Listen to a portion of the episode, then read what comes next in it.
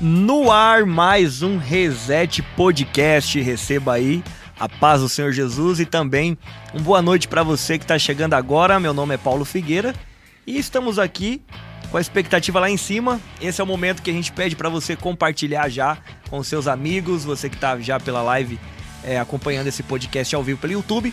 Então vamos lá, compartilhando agora nesse momento com todos os amigos que você conhece, as pessoas que é, você tem no seu WhatsApp, Instagram, enfim. E gente, tô aqui também com o Davizinho. A paz a todos, boa noite. Também queria convidar os, os ouvintes que estão nos ouvindo pela rádio para nos acompanhar ao vivo e a cores. Essa aula a gente teve, hein? Cores. Em cores? Em cores. Ao vivo e em cores, então acho que eu não prestei muita atenção. ao vivo e em cores, aqui no YouTube do Ministério Regenere, se está ouvindo pela rádio aí, a gente está ao vivo e em cores aqui no YouTube do Ministério Regenere e sejam bem-vindos aí mais um Reset. É, e o Davizinho falou a cores e eu, em vez de, eu falei assim, ó, eu, eu critiquei e falei. Ah, a gente tá com uma live ao vivo, tipo assim, óbvio, né? Que a live vai estar tá ao vivo. Um né? ao vivo ao vivo. Ao, ao vivo ao vivo, né? E tá aqui com a gente também o Lucas Miranda. Boa noite para vocês que estão acompanhando a gente através da Rádio Deus e Amor, através do YouTube. E aproveita, já queria pedir para vocês estarem se inscrevendo no canal do YouTube, se você ainda não se inscreveu, porque aí assim, sempre que a gente estiver fazendo uma live ao vivo, como diz o nosso querido Paulo Figueira, sempre que a, o canal tiver alguma transmissão ao vivo, você vai ser notificado. Tanto culto quanto podcast, sempre que tiver uma live, vai chegar notificação para você, então se inscreve aí e não perca nada. Boa! E daqui a pouco a gente vai compartilhar aquela novidade lá também, né, que vai ter hoje. Aqui, já, já. Ó, Fica ligado aí que hoje Daqui a pouco a gente vai solta, ser diferente. A gente solta essa. E tá com a gente aqui hoje o nosso querido irmão, amigo, professor, teólogo Marco Aurélio. Seja bem-vindo ao Reset Podcast. A honra. a honra é toda minha. Que Deus abençoe. É, Paulo Figueira, Davi Miranda Neto e nosso irmão Lucas Miranda. Que Deus abençoe. E é uma honra poder falar com vocês que nos assistem pelas redes sociais do Ministério Regenere e pela rádio da Igreja Pentecostal Amor. Que Deus abençoe a vida de vocês e que nós possamos ter a nossa mente resetada aqui hoje. Ah, ó, chegou chegando. Peito, hein? Ô, ô, Marco, eu ia pedir só pra você falar um pouquinho mais próximo do microfone. Isso. Agora sim. Agora sim. Agora vai. E também não fica nervoso, fica à vontade de estar aqui num bate-papo, numa mesa. Ô, Figueira, antes da gente começar, o que é isso aí, cara? Então, né? que é isso aí? Eu tô, tô sem moral, Isso hein? aí é, é arte da sua mãe. Eu Olha também só, acho. cara. Eu tava assistindo o programa dela, ela deixa A você acompanhando a ela. camiseta ali, ó. Eu ovo O o programa Mensagens Cantadas às 12h30 na Rádio Deus e Amor 100.5 FM aqui em São Paulo. Obrigado, viu, mãe, pela, pela homenagem aí. Não, na verdade, fizeram isso aí quando eu saí de férias, né? Enfim, aí pegaram isso aí, colocaram a camiseta e, enfim, só pra mostrar aí como é que eu tô sem moral aqui na. na Não, e, e- e é- e vale falar também que muitas pessoas entraram aqui na, na sala e, e acharam que era de fato o Davi. Não, aconteceu comigo. Quando ele saiu de férias, eu cheguei lá na, na sala, lá no escritório, que a gente divide a sala. Aí eu vi assim, eu, que isso, ele não tava de férias. É, o pessoal falando, aí eu vi. E aí, tamanho real, aí fica muito parecido. Ai. Então, aí falou, pô, é o Davi? Aí, Davi, ah não, eu tô falando com a. Ah, Foi não, engraçado. ah, não, vírgula. Ah, não é só. Não, tô brincando. Pô, hoje a gente vai dar uma aula de português aqui, porque a gente tá, tá muito latente. Mas e aí, Marcão, como é que você tá? Tô bem, graças a Deus, e é uma honra, como eu já disse, estar aqui com vocês. E vamos lá, cara. Vamos Bora lá, lá. vamos aprender um pouco mais hoje. Vamos, vamos pra uma rápida biografia, só pra gente. pro- na verdade, mais pros. Obviamente, todos nós aqui já conhecemos, né? Você. Mas pro pessoal de casa conhecer melhor quem que tá sendo hoje um entrevistado, eu queria que você falasse é, da sua vida, né? Um pouquinho na questão de onde você nasceu, é, o, você é, o que, que você faz na Igreja Deus e Amor, Ok. quem que é o Marco Aurélio, né? Então, eu sou uma pessoa que nasceu aqui na Zona Leste de São Paulo, do bairro Cangaíba. Inclusive, um abraço para minha mãe, meu pai, toda a minha É, não Pode família. perder a oportunidade. Tá certo. para todos os irmãos do Cangaíba que estão me escutando. E a minha vida foi assim. é, eu cresci dentro de um lar cristão. Meu pai e minha mãe são católicos, né? Até então, naquela época da minha infância, eram católicos. E quando eu tinha por volta de sete anos, mais ou menos, eu tive o primeiro contato com uma igreja de cunho evangélico. Foi uma experiência legal, até interessante, mas não foi muito duradoura.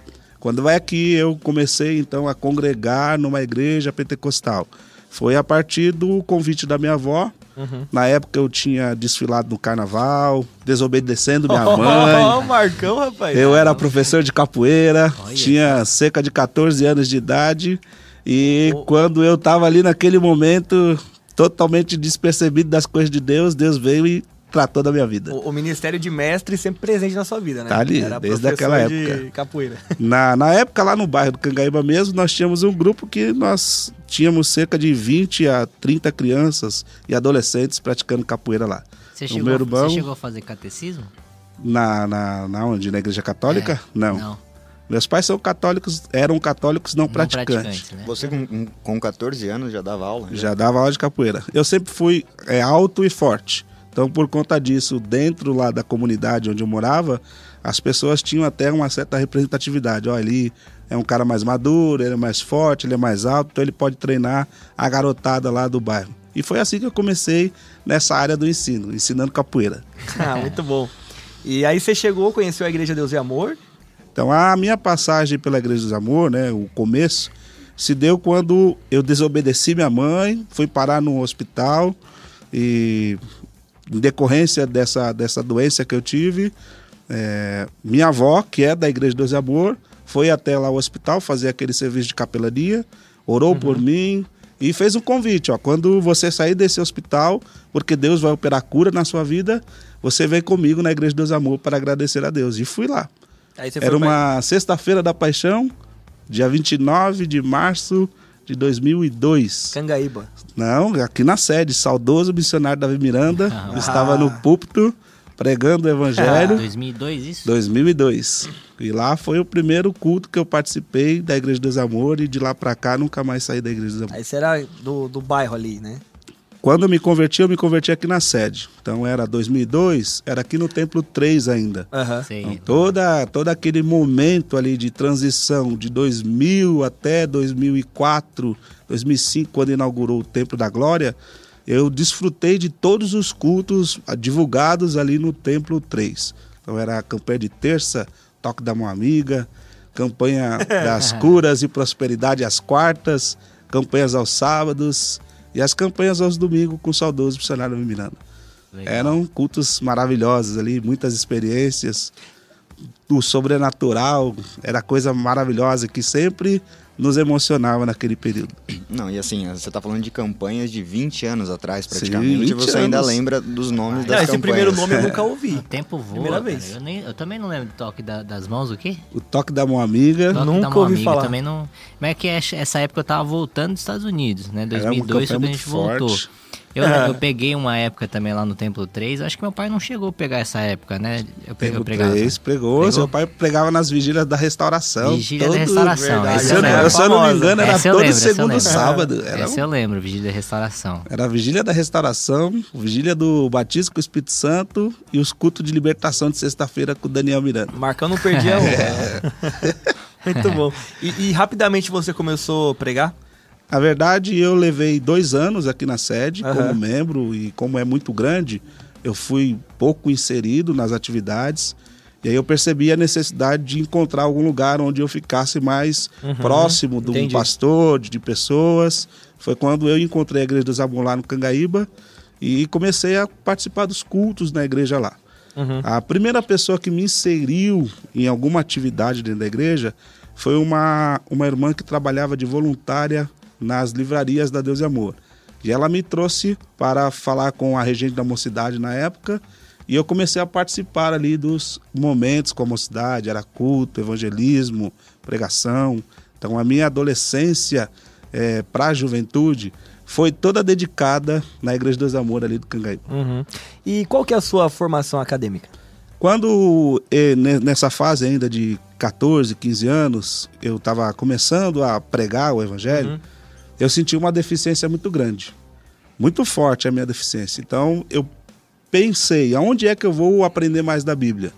Minha avó não tinha leitura e não sabia me explicar muita coisa. Então eu decidi procurar dentro das nossas igrejas qual tinha, qual a igreja tinha uma estrutura de ensinamento.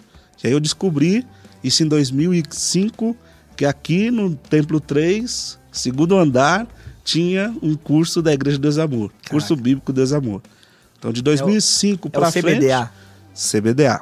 2005 para frente foi o meu primeiro contato com teologia, assim, né? Uhum. Aí de 2005 a 2006 eu fiz só dois módulos do CBDA. Sim. 2011 eu voltei a fazer o CFO, aí já era um projeto do pastor Lorival. Em 2012 eu me formei em didática na Escola Deus e Amor e também fiz um curso de missões, de evangelismo, que eram os cursos específicos que nós tínhamos na época. Dentro desse, desses momentos de aprendizagem, eh, eu tive a oportunidade de escrever um manual da revista Fundamento Bíblico, que é divulgado na nossa Igreja e Amor, que é utilizado também nas escolas bíblicas que são feitas aí dias de, de semana. E nessa, nessa oportunidade eu fui muito mal. Eu escrevi textos nada a ver. Sabe quando você acha assim, eu estou preparado para escrever uma coisa e você escreve quando vai ser analisado, não contou nada, não acrescentou nada. Aham. Famoso encher linguiça. Foi aonde teve o start. Vai fazer teologia. Aí eu fui procurar uma universidade que tinha teologia Certo. e eu não sabia nem qual era a expressão da Universidade Presbiteriana Mackenzie. Quando eu fui procurar um curso de teologia, a primeira coisa que me direcionou na época é se o curso era reconhecido pelo MEC. Uhum. Nossa igreja não oferecia um curso reconhecido pelo MEC na época, e então eu fui atrás de um curso que fosse reconhecido. Aí eu pesquisei lá na internet, apareceu lá Universidade Presbiteriana Mackenzie. Aí foi ali que começou a minha trajetória na teologia. E foi um, que- um reset aí, né? Um quebra de. Um, quebrando paradigmas, né? Só para você ter ideia, quando eu passei pelo Mackenzie a primeira vez, eu, eu tive e, é, prestando serviços na região da Paulista de manutenção em janelas de alumínio.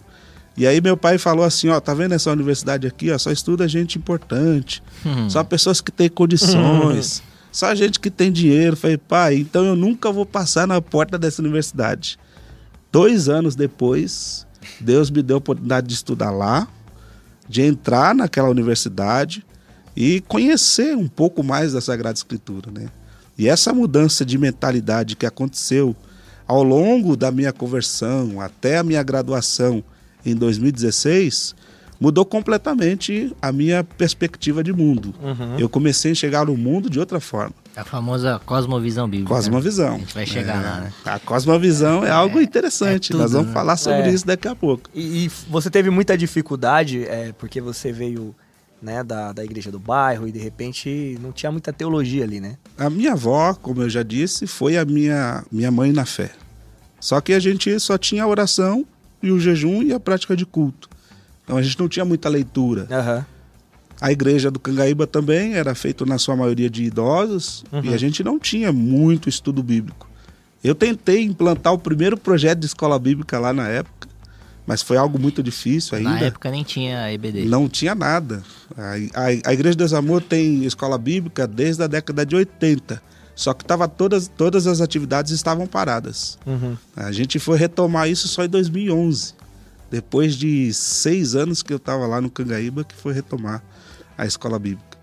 E a partir dessas construções, desse trajeto que eu tive na vida, e desde 2005 até 2016, 11 anos em contato com textos bíblicos, com estudos bíblicos, Você começou por conta própria em casa, assim. conta própria. Eu tomei uma iniciativa, eu preciso aprender e vim parar aqui na, no CBDA. E o que, que gerou essa vontade de estudar? Aquilo que todo Deus amoriano tem.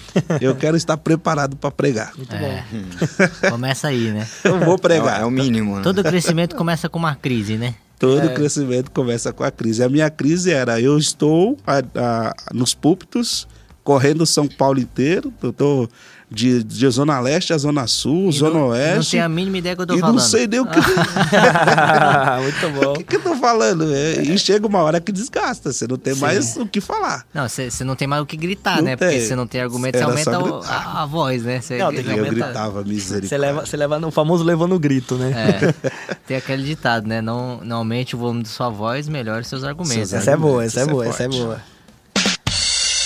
Aí sim. E você diria que o, o curso que você fez de teologia foi um, um divisor de águas na sua vida espiritual? tanto na espiritual e em todas as áreas. É, quando a gente vem de uma orientação pentecostal, a nossa maior ênfase é na, na oração, no aprofundamento da, da, da, disciplina espiritual, jejum, a busca através de culto. E quando você tem uma orientação mais teórica, é, acadêmica, você começa a ver a, a vida com outro olhar.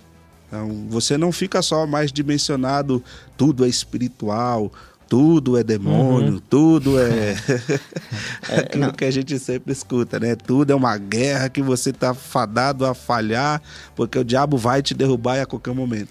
É, Tem muita coisa que mudou na minha mente por conta disso e interferiu na minha vida espiritual, sem dúvida. É, eu perguntei justamente na vida espiritual porque muitas pessoas eu vejo dizendo que, ah, não, não vou ficar estudando a Bíblia, senão eu, vou, eu tenho que orar, eu tenho que fazer outra coisa, quando na verdade Sim. são complementos, Sim. né? Um não anula o outro. É. Você precisa ter o conhecimento, estudar e também ter o seu, a sua oração, o seu momento com Deus. Isso é legal porque tem algumas pessoas que falam que a teologia te afasta de Deus, né? Exato. Eu já ouvi muitas pessoas com esse discurso.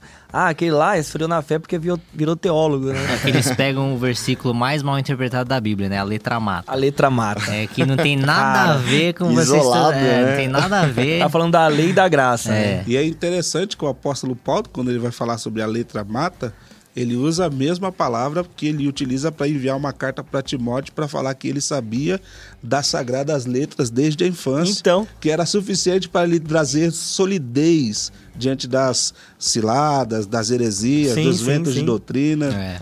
E Ó, que letra é essa? Ó, você que está acompanhando aí, já pega seu caderninho, pega sua caneta, que pelo que vocês estão vendo, vocês vão ter muitas ferramentas aqui depois de hoje para estar tá podendo responder esse pessoal aí que sai falando Boa. só o versículo é. isolado é. sem nem saber o que está então, falando. A gente vai ter aqui uma rápida introdução à teologia aqui com o Marcão, hein? Vamos lá, essa é a nossa missão aqui. Boa. E aí você fez é, bacharel em teologia? Fiz bacharel em teologia, o curso durou três anos. Esse curso ele foi reconhecido pelo MEC. Uhum. É, toda a carga que eu tive naquele curso foi de matérias que formavam o teólogo para a interdisciplinaridade, uhum. ou seja, para que ele pudesse dialogar com questões igreja, da eclesiologia e com questões públicas. Tanto é que a nossa maior ênfase nesse, nesses cursos eram de matérias ligadas às ciências humanas. Uhum. Antropologia, sociologia, psicologia. Legal. Então, Legal, todas essas coisas deram um, É três um... anos, não é? Não é quatro? Agora é quatro. Agora, Agora é, quatro. é, quatro. Na minha época foi três. Ah, pegou uma molezinha na Entendeu? época. Pegou uma molezinha de um ano aí. É muita coisa, cara. e você atualmente está estudando? Hoje eu estou fazendo mestrado, né? Uhum. Comecei já o, o mestrado eu vou estudar educação, arte e história da cultura. Legal. E o meu objeto de pesquisa em todo esse tempo sempre foi a Igreja de Deus e Amor. Uhum. E vamos lá, partindo aqui já para o. Vamos entrar já na parte dos conteúdos, né? Vamos já lá. deu para conhecer um pouquinho mais quem é o Marco Aurélio, né? Atualmente é legal você falar também a parte. Você trabalha né, na Escola Teológica Deus e Amor. Hoje, Quer falar um pouquinho disso? Hoje eu sou supervisor educacional ali na Escola Deus e Amor. É, para quem não sabe, ETDA é Escola Teológica Deus e Amor. A Escola Teológica Deus e Amor ela existe desde 1996, uhum. não era divulgada com esse nome. A princípio, era apenas um lugar de aprendizagem e formação de obreiros. Então, se tinha o CPO, que era o nome que mais divulgava. Depois passou a ser CBDA, então todo mundo hoje conhece CBDA é. como se fosse escola, mas CBDA era o nome do curso. E em 2016, ali mais ou menos, no início do CTDA, que é o curso de formação de, de pastores, é, a escola ganhou o nome Escola Teológica Deus e Amor. Uhum. Eu trabalho lá desde 2016, fui o professor de teologia sistemática durante cinco anos e agora assumi há dois meses a supervisão educacional da escola. Bom, é isso. Esse aqui é o Marco Aurélio, então, pessoal, para então, vocês Prepara o caderninho, mais. prepara a caneta, porque hoje tem conteúdo. Agora a gente vai para cima. Né? E qual área da teologia mais chamou a sua atenção? É, sempre foi a sistemática. Eu lembro da primeira, da, da primeira atividade que eu fiz, ainda em 2004 aqui no CBDA, 2005 no CBDA, quando o professor me deu uma, uma, uma apresentação sobre doutrina do pecado. Aí você já imaginou, A né? martiologia. É, a martiologia. quando falar do tendo pecado, eu já imaginava outra coisa, né? Já pensei, já pensei, nossa, nossa igreja prega muito sobre pecado. O que que eu vou falar? Aqui tá fácil. É fácil, Só por Deus que do não. mundo. Muito fácil, Só tá que muito não. fácil. Ó, mas antes da gente entrar, antes da gente entrar no- nos, nos menores detalhes, explica pro, pro, pro internauta e pro, pro ouvinte mais leigo o que, que é teologia sistemática. A teologia, ela é o estudo a respeito das coisas de Deus. Normalmente a teologia cristã, ela é dividida em cinco áreas. Você tem a teologia bíblica, ela se atém ao texto bíblico, então todo trabalho de exegese, hermenêutica, conhecimento da- das fontes está ligado à teologia bíblica. Tem a teologia filosófica, que normalmente vai trabalhar com cosmovisão, apologética, valores morais e éticos. A teologia pastoral, que é aquela área que trabalha a prática do pastor enquanto líder de uma denominação, de uma igreja. Tem a teologia histórica, que vai trabalhar todos os momentos da história do cristianismo, então, desde a época da igreja primitiva, igreja eh, patrística, os pais apologistas, a igreja medieval, reforma, os grandes movimentos e avivamentos, e também a teologia sistemática. A teologia sistemática, ela vai pegar os temas das Sagradas Escrituras, aqueles que norteiam a cosmovisão, por exemplo, quem é Deus, quem é o ser humano, qual é o propósito da vida do ser humano, quem são os seres espirituais, os anjos, quem são é, os demônios, quando se deu o primeiro pecado, é, quem é o Salvador, como se dá a salvação, o que é a igreja? E quais são os eventos futuros. Então, a teologia sistemática é esse trabalho que vai organizar esses temas de forma lógica. Aham. Então, ele vai pegar por que, que Deus cria, se Deus cria, o que ele cria, quando ele cria, como ele cria, se há uma queda, o que essa queda é, gera na, na, na história da humanidade, o que Deus faz para tirar o homem desse estado caído e qual é o fim do homem, a glória, a glorificação junto de Deus. Então, praticamente, a sistemática trabalha todos esses temas. Legal. E agora eu queria que você trouxesse pra gente então um pouquinho dessa cosmovisão. Vamos, lá? A cosmovisão, ela é um tema que está ligado à teologia filosófica. Primeira vez que surgiu o termo cosmovisão foi em contexto alemão. Então, o termo lá é Weltanschauung. O que é uma Weltanschauung? Dentro da história lá do contexto alemão, É difícil falar, hein? Weltanschauung. Se o Milton Neves estivesse aqui, ele falaria. Porque ele fala alemão, a irmã Maria Lorena também. né? Nos outros podcasts que os irmãos já assistiram, vocês vão encontrar que eles falam lá o alemão fluente. Então, o Weltanschauung era, dentro da, da lógica alemã, uma visão do cosmo, ou uma percepção de mundo. É, na teologia cristã, a cosmovisão ela é fundamentada em quatro pilares: criação, queda, redenção e glorificação. Então, quando o termo cosmovisão foi tratado na teologia cristã, ele ganhou esse aspecto. Por que cosmovisão e por que esse aspecto? Normalmente a cosmovisão ela vai trabalhar as questões fundamentais da, da, da sabedoria e do conhecimento do ser, da vida. Por exemplo, por que eu sou quem eu sou? Uhum. Por que eu tomo as decisões que eu tomo? Por que, que eu faço tal coisa? Aquele, é aquele negócio bem filosófico, aquele processo bem filosófico. Você pergunta por que, que eu tenho esse olho? Davi gosta. Por que, que eu, eu vivo num planeta como esse? Por que, que eu me alimento com esse tipo de comida? Então, a, a Weltanschauung, normalmente, eh, ela é formada destes porquês. Uhum. Então, eu tenho alguma, alguma crise de, de, de identidade e eu quero descobrir de onde eu vim, o que, que eu sou, para onde eu que eu vou. tô fazendo O que, aqui, que eu tô né? fazendo aqui? Não, mas é, é importante isso, porque assim, você fala que eu, eu, eu gosto muito de fato dessas questões, porque é, eu me recuso em qualquer ambiente, especialmente na vida, que é essa. É um- a vida é, tem aquele ditado, né? a vida é uma brisa, né? É, a própria Bíblia diz que é uma névoa que logo se dissipa, mas a, a realidade, a percepção do, do que a gente vive aqui é uma, é um mistério, Sim. né? Sim. Se eu vou querer definir a vida mesmo, né? Se minha filha de sete meses me perguntar, eu tenho 33, o que, que é a vida? Pô, aí você me pegou, né?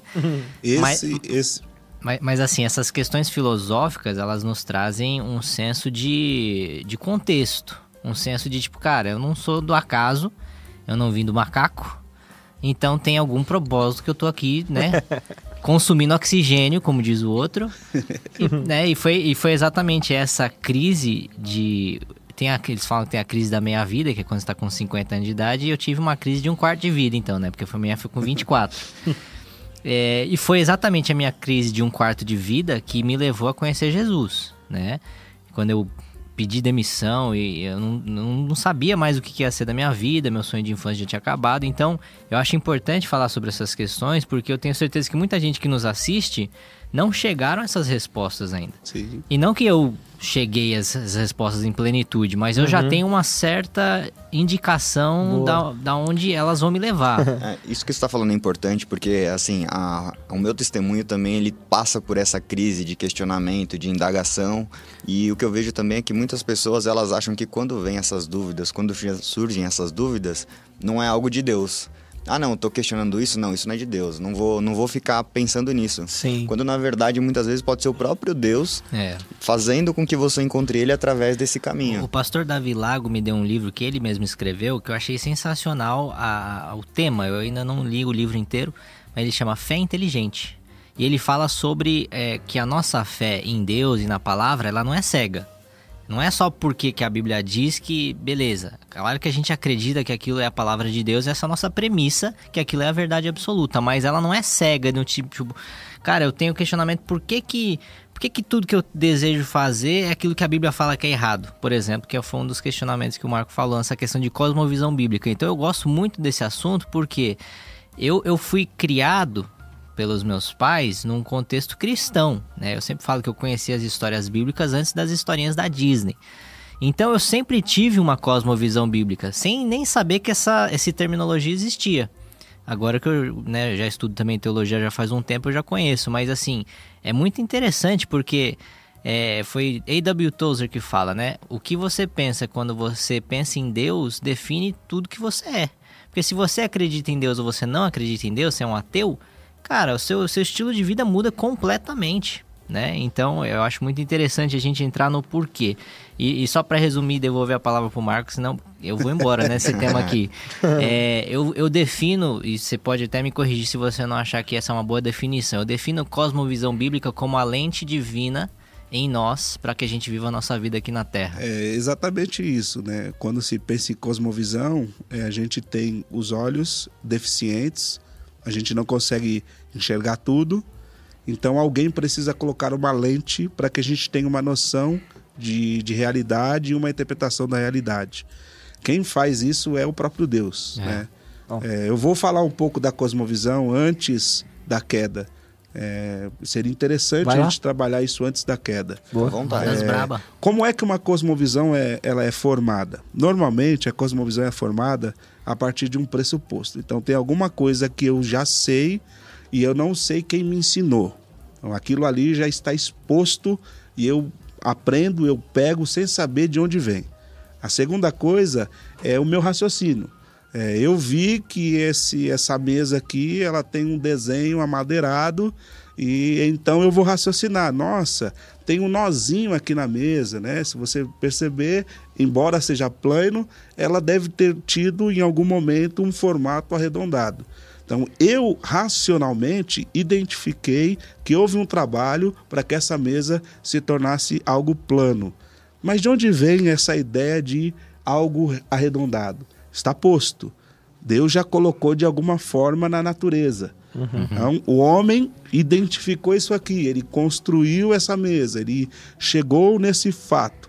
Agora eu, eu coloco alguns dados. Essa mesa ela é em formato é, hexagonal, você tem uma, uma mesa plana, é, ela é de cor mais marrom, meio mogno, cerejeira, e todos esses dados vão construir a minha é, visão sobre essa mesa. Então, todas as vezes que eu ver essa mesa, eu já sei como ela é, sei qual é o formato dela, consigo perceber a textura dela e isso aqui vai me dar uma concepção do que é mesa. Uhum. Se eu perguntar para vocês o que é mesa, sem vocês terem, visto essa mesa, o que vocês responderiam?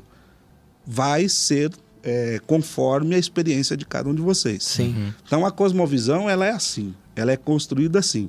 Você tem muita coisa que é falada, mas tem coisas que vão variar de pessoa para pessoa e parte disso é a experiência. A experiência. A experiência que você tem com a mesa vai te definir qual é a mesa. Quando eu falo da vida, quando eu falo da existência, antes da queda, qual era a experiência que Adão tinha?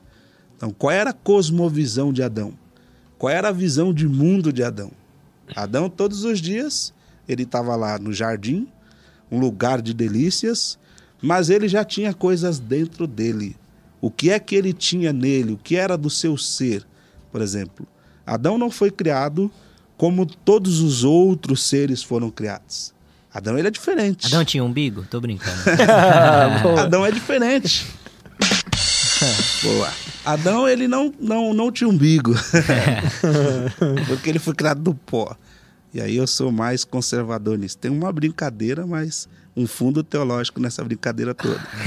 Ah, e Eva também não, né? Eva também não. Foi da costela. Mas vamos lá. não vamos perder Nenhum o dos dois foram gerados. É. Mas Jesus foi. Aí o negócio estreita. Aí. Jesus foi. E O único é- gerado de Deus, o é? unigênito. E ele foi gerado por uma mulher. Tanto divindade quanto humanidade. A gente vai chegar lá. Boa. Vamos falar sobre isso Sem também. spoiler, sem spoiler. Mas vamos lá. O que é que acontece ali quando Adão está vivendo os seus dias no Éden? Antes de eu chegar nessa vivência de Adão, eu vou falar um pouco da criação como um todo. Quem criou todas as coisas? O texto de Gênesis, capítulo 1, vai dizer que quem criou todas as coisas foi Deus. O ato criador de Deus é algo impressionante. No versículo 2, é, está escrito assim: E o Espírito de Deus se movia sobre a face das águas, e era tudo escuridão e informidade. O que o texto está dizendo ali? Que a criação, de alguma forma, sofreu um caos, ou que a matéria que Deus chamou à existência, ela não tinha uma forma e nem algo que a preenchesse. É exatamente isso que o texto está falando. É, tem algumas teorias que tentam dizer que antes da criação de Gênesis 2, houve uma criação em Gênesis 1 que foi destruída com a queda de Satanás. Na verdade, o texto e o propósito de Gênesis não é falar sobre isso.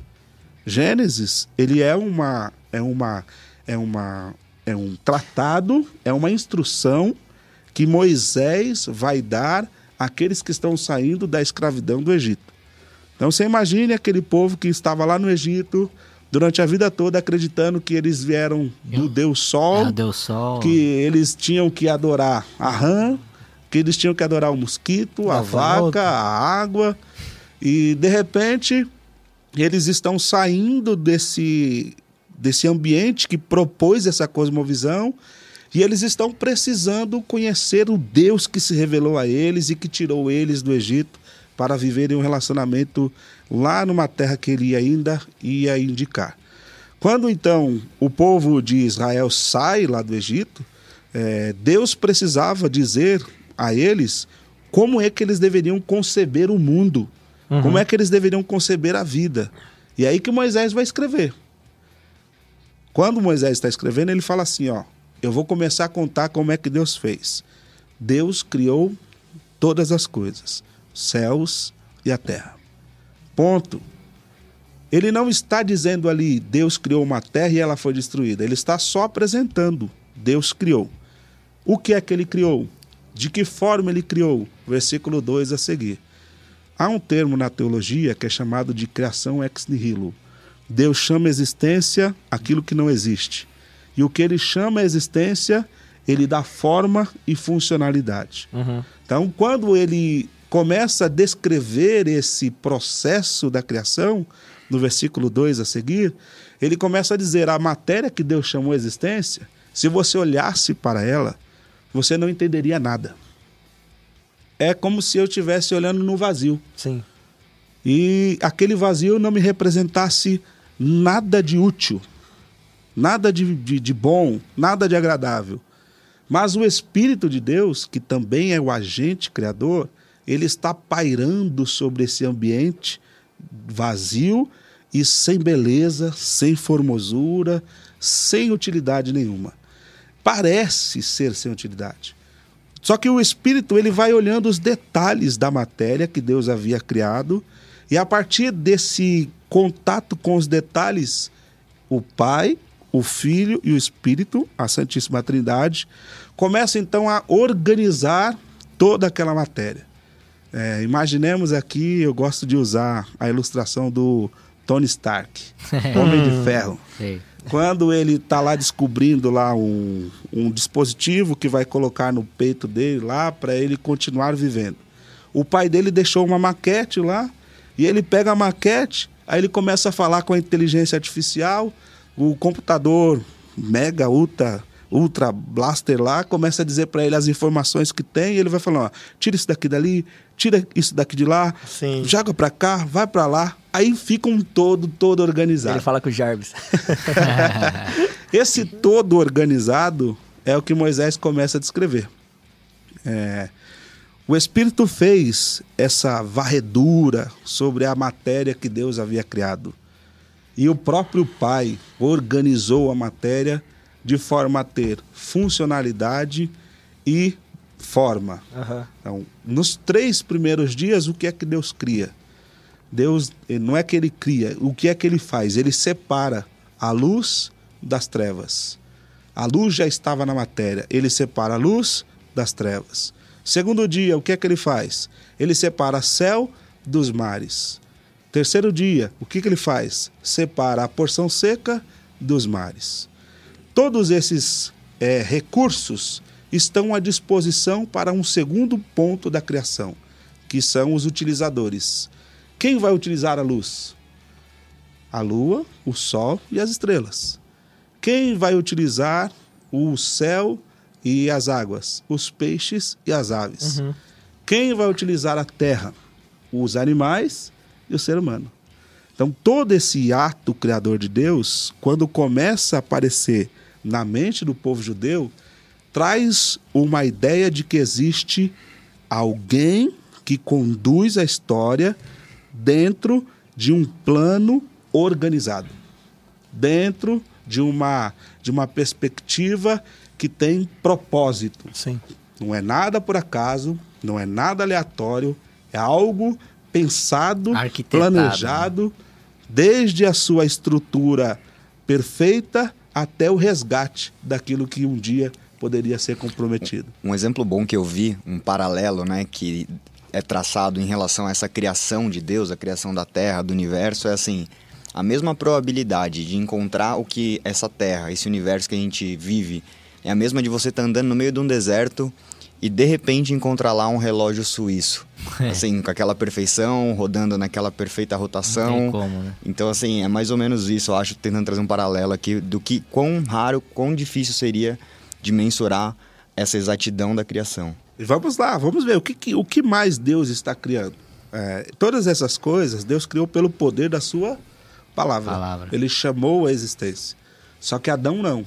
Quando Deus foi criar o homem, Deus usou uma expressão: Eu vou fazer conforme a minha imagem e conforme a minha semelhança. E qual que é a melhor interpretação disso? Nesse texto, a partir do versículo 27, o uso da imagem é, vai determinar que o ser humano não tem aspectos físicos semelhantes a Deus. Até porque Deus é espírito. Deus é né? espírito, não tem matéria. Todas as vezes que falam de mãos, olhos, pés, é são antropomorfismos, é, atribuindo a Deus formas humanas para dar a entender a ação gente criadora entender, né, dele. o que Deus tá É, fazendo. um professor usava a, a explicação para isso, é que Deus está falando com formiguinhas É. e as formiguinhas não conseguem entender a comunicação do ser humano, então Deus ele se torna uma formiga para que a gente possa.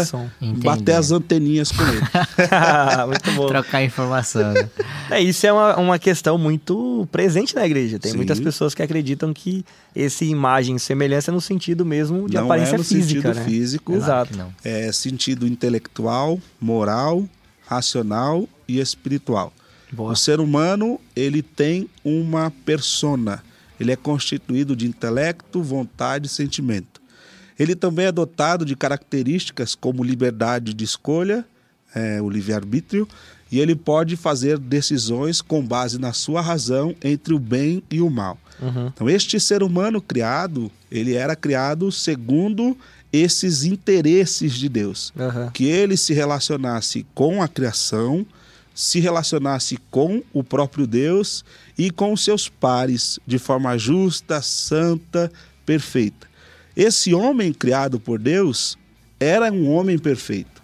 Tanto é que as suas atribuições vão denotar a perfeição deste ser humano. O homem tinha uma capacidade intelectual tão grande que ele era é, capaz de nomear animais sem repetir os nomes. Você imagine a capacidade criativa É. que Adão tinha. Sensacional. Adão criava É, nomes. é bizarro né? isso, né? É, se você for olhar para o contexto também, o que é que Adão fazia? Adão cultivava a terra. O que é cultivar a terra? É produzir cultura. Uhum. O que é produzir cultura? Dentro do contexto bíblico, é identificar cada um dos itens da criação, é, saber para que, que ele funciona, então descobrir sua funcionalidade e, por último, transformar aquilo para o seu uso fruto. Então, o homem tinha essa habilidade de conhecer, identificar, dar finalidade, transformar sua realidade. Então, quando eu olho para todo esse conjunto de informações do que é a criação, não tem como eu olhar para a sociedade, não tem como olhar para as pessoas, para o ser humano e não valorizá-lo, não dar a ele a dignidade que ele tem. É, isso é muito sério. Se É, eu e Paulo, pensasse... Paulo fala isso lá em Romanos 1, né? Apesar de, de verem a natureza e tal, e de, de verem que tudo isso é divino, não reconheceram ele como Deus, né? E por isso mudar que. o uso natural É. das coisas e Uhum. glorificar a si mesmo. Então, quando o homem reconhece quem ele é, não é fruto do acaso, não é alguém que evoluiu de um primata é, lá da, da- dos macacos. É, tem uns macacos que estão atrasados aí, né? Que não evoluíram Até ainda. hoje, eu vou morrer e não vou ver nenhum deles evoluindo.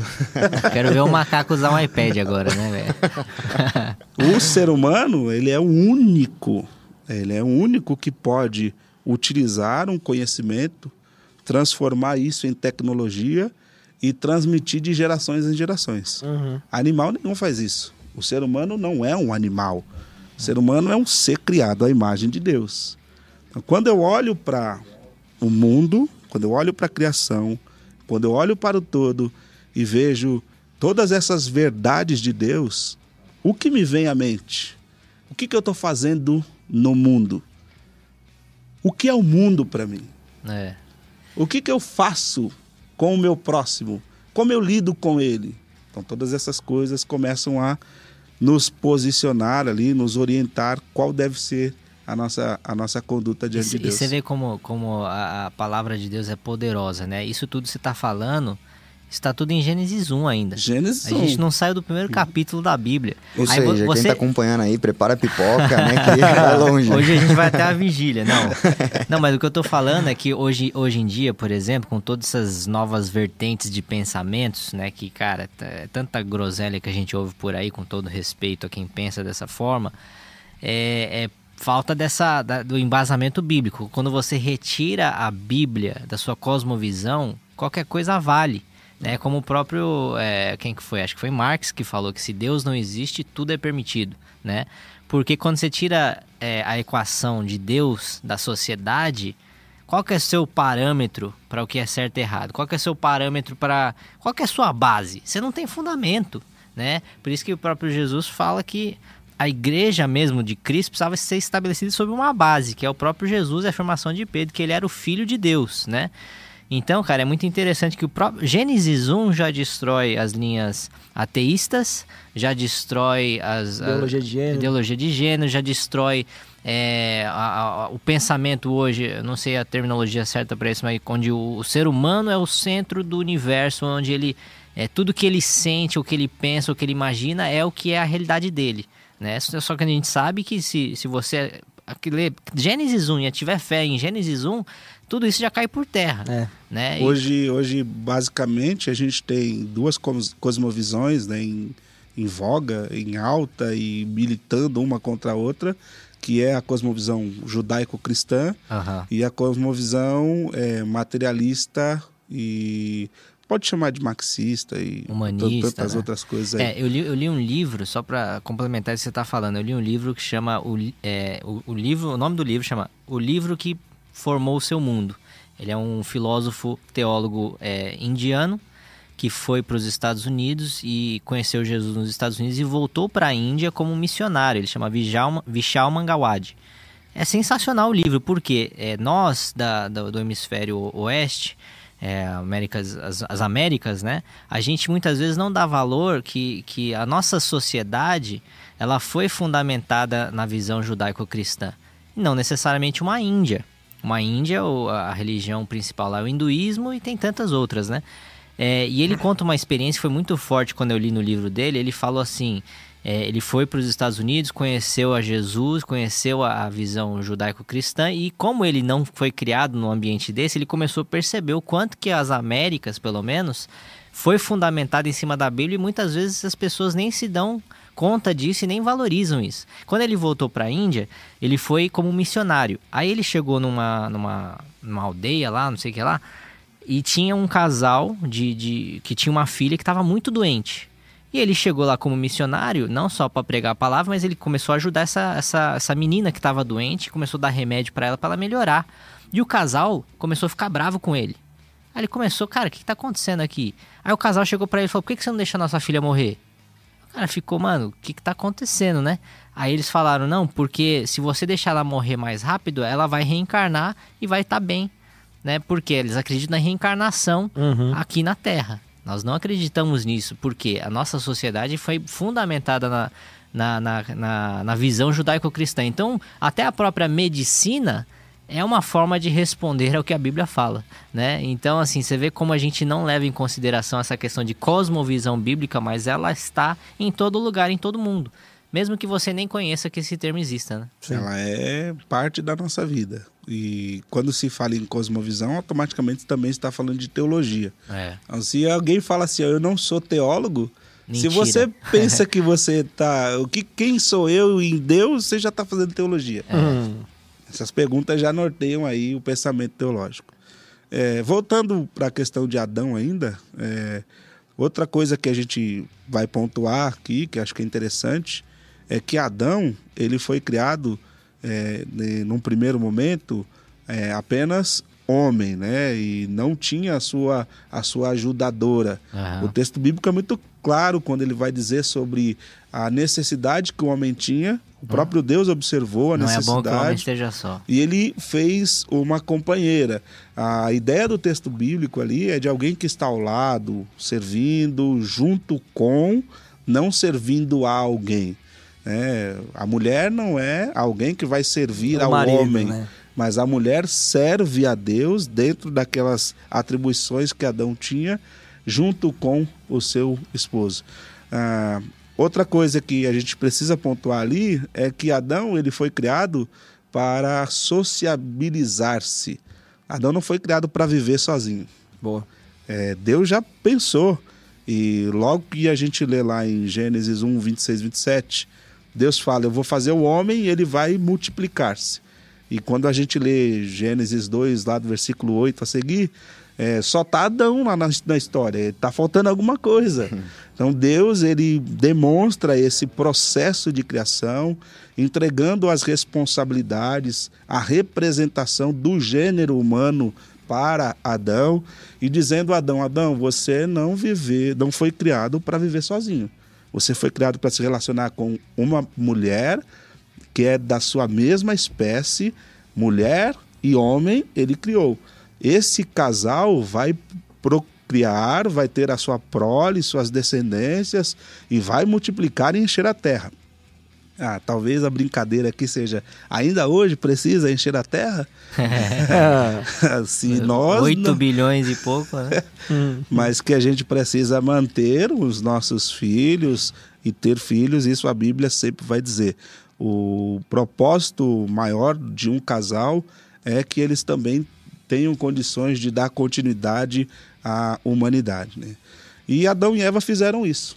A primeira família foi constituída ali. Então veja como Gênesis e a proposta de Gênesis para falar de criação das coisas, é, criação do ambiente em que o ser humano vive, criação do ser humano, finalidade para o qual o ser humano foi criado, que era governar e cultivar a terra, a família que Deus institui a partir do primeiro casal, que vão dar os seus filhos. Perceba como a cosmovisão bíblica ela vai nortear toda a nossa concepção de existência, de vida, de mundo, é, do porquê que eu existo e para que, que eu estou na Terra. É interessante. Hoje, por exemplo, é aquilo que nós estávamos falando, existem diversas cosmovisões. E a que mais milita contra a cosmovisão cristã é o materialismo histórico. Ele é fundamentado no método científico. Eu só posso acreditar em alguma coisa como verdade absoluta se essa coisa for comprovada cientificamente. Então você vai ter duas, duas cosmovisões ali.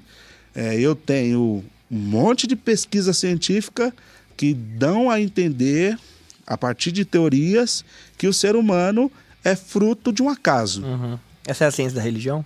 Não, isso aqui ainda é as- o materialismo histórico. A gente ainda tá em Gênesis 2, cara. Gênesis ainda. Tô só calmo que falando vai um chegar lá. pouco ali. quando, quando, a gente, quando a gente olha então para o texto bíblico, o texto bíblico é uma revelação de Deus. É uma revelação que se dá oralmente. Deus se comunica através da comunicação verbal com Adão e também com os demais escritores da Sagrada Escritura. Então, o que Adão está vivendo lá no começo e que foi passado de pai para filho, chegou em Moisés, quem escreveu o livro de Gênesis, apresenta a origem de todas as coisas com base em Deus. Então é daqui que surge a premissa, o pressuposto de que nós não somos uma tábula rasa. O ser humano não é um ser vazio de conhecimento. Ele tem algo em si e esse algo em si aponta para o seu criador. Já o materialismo histórico vai falar assim, ó: a matéria é um composto é, que a gente percebe que não teve uma causa primária. Ela foi, ao longo dos anos, evoluindo até chegar à vida como ela hoje é organizada e o, o cosmo como ele é hoje. Então, a partir do materialismo histórico, o que, que eu faço com tudo que foi criado? Eu descarto. Então, não é nada criado. É tudo fruto do acaso.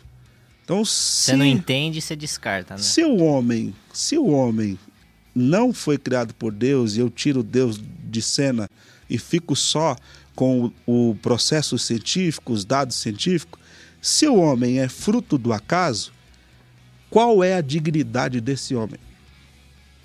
Para que que ele serve? Qual é a utilidade desse homem? O homem se torna um, um objeto, como qualquer outra coisa criada, ou como qualquer outra coisa que existe. Uhum. É aí que a gente vai começar a ver o uso de, de, de algumas, de algumas ideologias para tentar eliminar qualquer pensamento cristão da sociedade. É isso que a gente tá vendo hoje, né? E é Com toda a massivo, força, né? Com toda a massivo. força. Eu, eu. Especialmente nas universidades e tudo mais, você vê assim, o marxismo cultural tomando conta. Ah, os Estados Unidos, cara. É, eu lembro, acho que foi em 92, 93, se eu não me engano, não me falha a memória, eu era muito novo, tinha 4, 5 anos de idade, quando os Estados Unidos decidiu tirar as orações das escolas, porque as escolas públicas tinham oração. Né? Porque os Estados Unidos foi um país fundamentado no cristianismo. Hoje em dia, cara, os Estados Unidos já não é mais um país cristão É pós-cristão. é pós-cristão. Então, é, a gente vê a, a, a decadência da sociedade, né? Seja moral, seja ética, seja de o que for que seja que você possa imaginar, por simplesmente algo tão é, é, é forte quanto essa questão da cosmovisão, né? Se você tira Deus, a, a, a ideia de Deus da sociedade, ela, ela desmorona, né? Não precisa nem, não tô falando nem falando da, atuação, do poder, não tô falando nem, nem disso, né? É Isso Deus aí, que determina homem e mulher. É. Se Deus não determina homem e mulher, quem me determina? Nem- Sou eu sou mesmo. mesmo. Exato. É. Não, essa, essa é a realidade Essa é a lógica, é a É, eu- lógica que eu eles fui- utilizam. Eu fui tomar a segunda dose, eu tava nos Estados Unidos, porque eu, eu entrei com a primeira dose e para você fazer qualquer coisa, você tinha que tomar a segunda dose, senão você não fazia nada. Aí eu fui tomar a dose, né? Bom dia, bom dia, tal, falando inglês com a moça. Aí ela, como é que você se sente? Não, eu tô bem, não tô com nenhum sintoma, nada. Não, não, não, assim, é, qual que é o seu gênero? Eu falei, como é que eu me sinto? não, a última vez que eu Bizarro, olhei no né, espelho eu era homem, então pode colocar homem aí, né? Mas seu- essa foi a pergunta que ela me fez. Como é que eu me sinto? Eu achei que ela perguntou se eu tava passando mal. Assim. Eu falei, cara, que E como, bizarro. como que você se sente? Hoje você é humano, Não, hoje eu me sinto, né? eu me sinto é um, Só um Civic. Um pássaro. Hoje eu sou um, sei lá, um canguru. Eu tô me sentindo um canguru Aí hoje. coloca lá. Cama... Nossa, Nossa, é cara. bizarro, né, velho? Não, e pior que assim, é, o, o- a sociedade hoje, cara, você falar o básico, não, é homem e mulher, você é o homofóbico, o ignorante, o É retrógrado. cancelado. Você é o retrógrado, você não sabe de nada. Falei, Caramba, cara, onde chegamos, onde a verdade está sendo aniquilada, né? É. E, e teoria por teoria, tudo é uma questão de fé. É. Se alguém me provar que houve uma evolução de espécies eh, e viu lá o primeiro Eucaristide lá virando um, um girino, aí eu, eu acredito. É uma fé na ciência É uma fé também, na né? ciência, de é qualquer um, é um forma, deus da ciência. É Depende fé de dos fé. dois lados, né? Quando o apóstolo Paulo fala que existe um Deus deste século, a gente pode, ao longo da, da história, identificar que algumas coisas são colocadas no lugar de Deus. Sim. Então, hoje, se eu fosse defender alguma coisa, uma teoria, eu defenderia que o que foi colocado no lugar de Deus foi a ciência. É, hoje, o que, o que nós vimos na pandemia, por exemplo, é quem determina o que deve ser feito. A fé não pode determinar que eu ore em público ou que eu ore por imposição de... Mas a ciência tem poder para dizer assim, ó, não pode fazer, fecha as igrejas, todas essas Ficou coisas. forte isso. Não, isso A é, ciência se tornou o Deus deste É. século. Uau. É, e o que a gente bom. pôde até presenciar na pandemia mesmo Nossa. é assim, o problema é quando a ciência fala A, depois fala B. Mas e aí? A gente confiou na ciência quando eles falaram que, ela, que era É. A, mas agora eles falam que é B? Que ciência é essa que a gente está confiando, né? A gente viu isso no próprio Covid. Agora usa máscara, agora não. Agora fica em casa, agora não. Até em própria dieta, tem época de vilão, né? O vilão é o ovo. O ovo não É. pode comer ovo, daí depois é a margarina. E fica mudando e depois deixa Depois de a ser. gordura trans, agora já não é mais. é- Exato, va- vai mudando. Só que assim. Depende como- do dia. Exato, é assim, a ciência é tão exata, a gente se acha tão evoluído assim, tão o gênio, tão incrível. Só que se a gente pega e olha pra trás, vamos falar da época, sei lá, 200 anos atrás, com certeza as pessoas daquela época se achavam extremamente evoluídas também, os quando, gênios. E quando Galileu Galilei contrariou a ciência, falando que a, a Terra não era o centro do universo, ele foi quase morto. Sim. Né? Então, é mais exatamente ou isso que você tá isso. falando. Nessa época aí a ciência era dominada pela igreja, pela É. fé cristã, então tinha um padrão. Ele, a partir da ciência, questionou a ciência que até então era feita. É, mas foi uma descoberta enorme, mudou muita coisa, principalmente no estudo do universo. Mas a- E- a- até na própria ciência hoje tem uma linha que está indo para o lado espiritual. Tem a- aquela Sim. questão da partícula de Deus, né? Que fala que é aquela Design partícula onde tudo foi criado. Então, assim, existe até dentro da própria Sim, ciência. Existe a, a linha da ciência que foge de Deus e existe a linha da ciência que está indo ao encontro de Deus. Sim. Até dentro da própria teologia tem algumas vertentes teológicas. Ixi, né? é o que mais tem, né? É, Se você for. é, eu estava explicando para os alunos lá do seminário teológico algumas coisas com relação a isso. Por exemplo, dentro da teologia, você vai ter quem vai abraçar o teísmo, que é a fé em Deus pessoal, e ao mesmo tempo a ação do homem como se ele determinasse o fim de todas as coisas e Deus não soubesse do fim. Teísmo aberto. Você vai ter aqueles que vão olhar para o texto bíblico e vão falar: Isso aqui é passível de acreditar.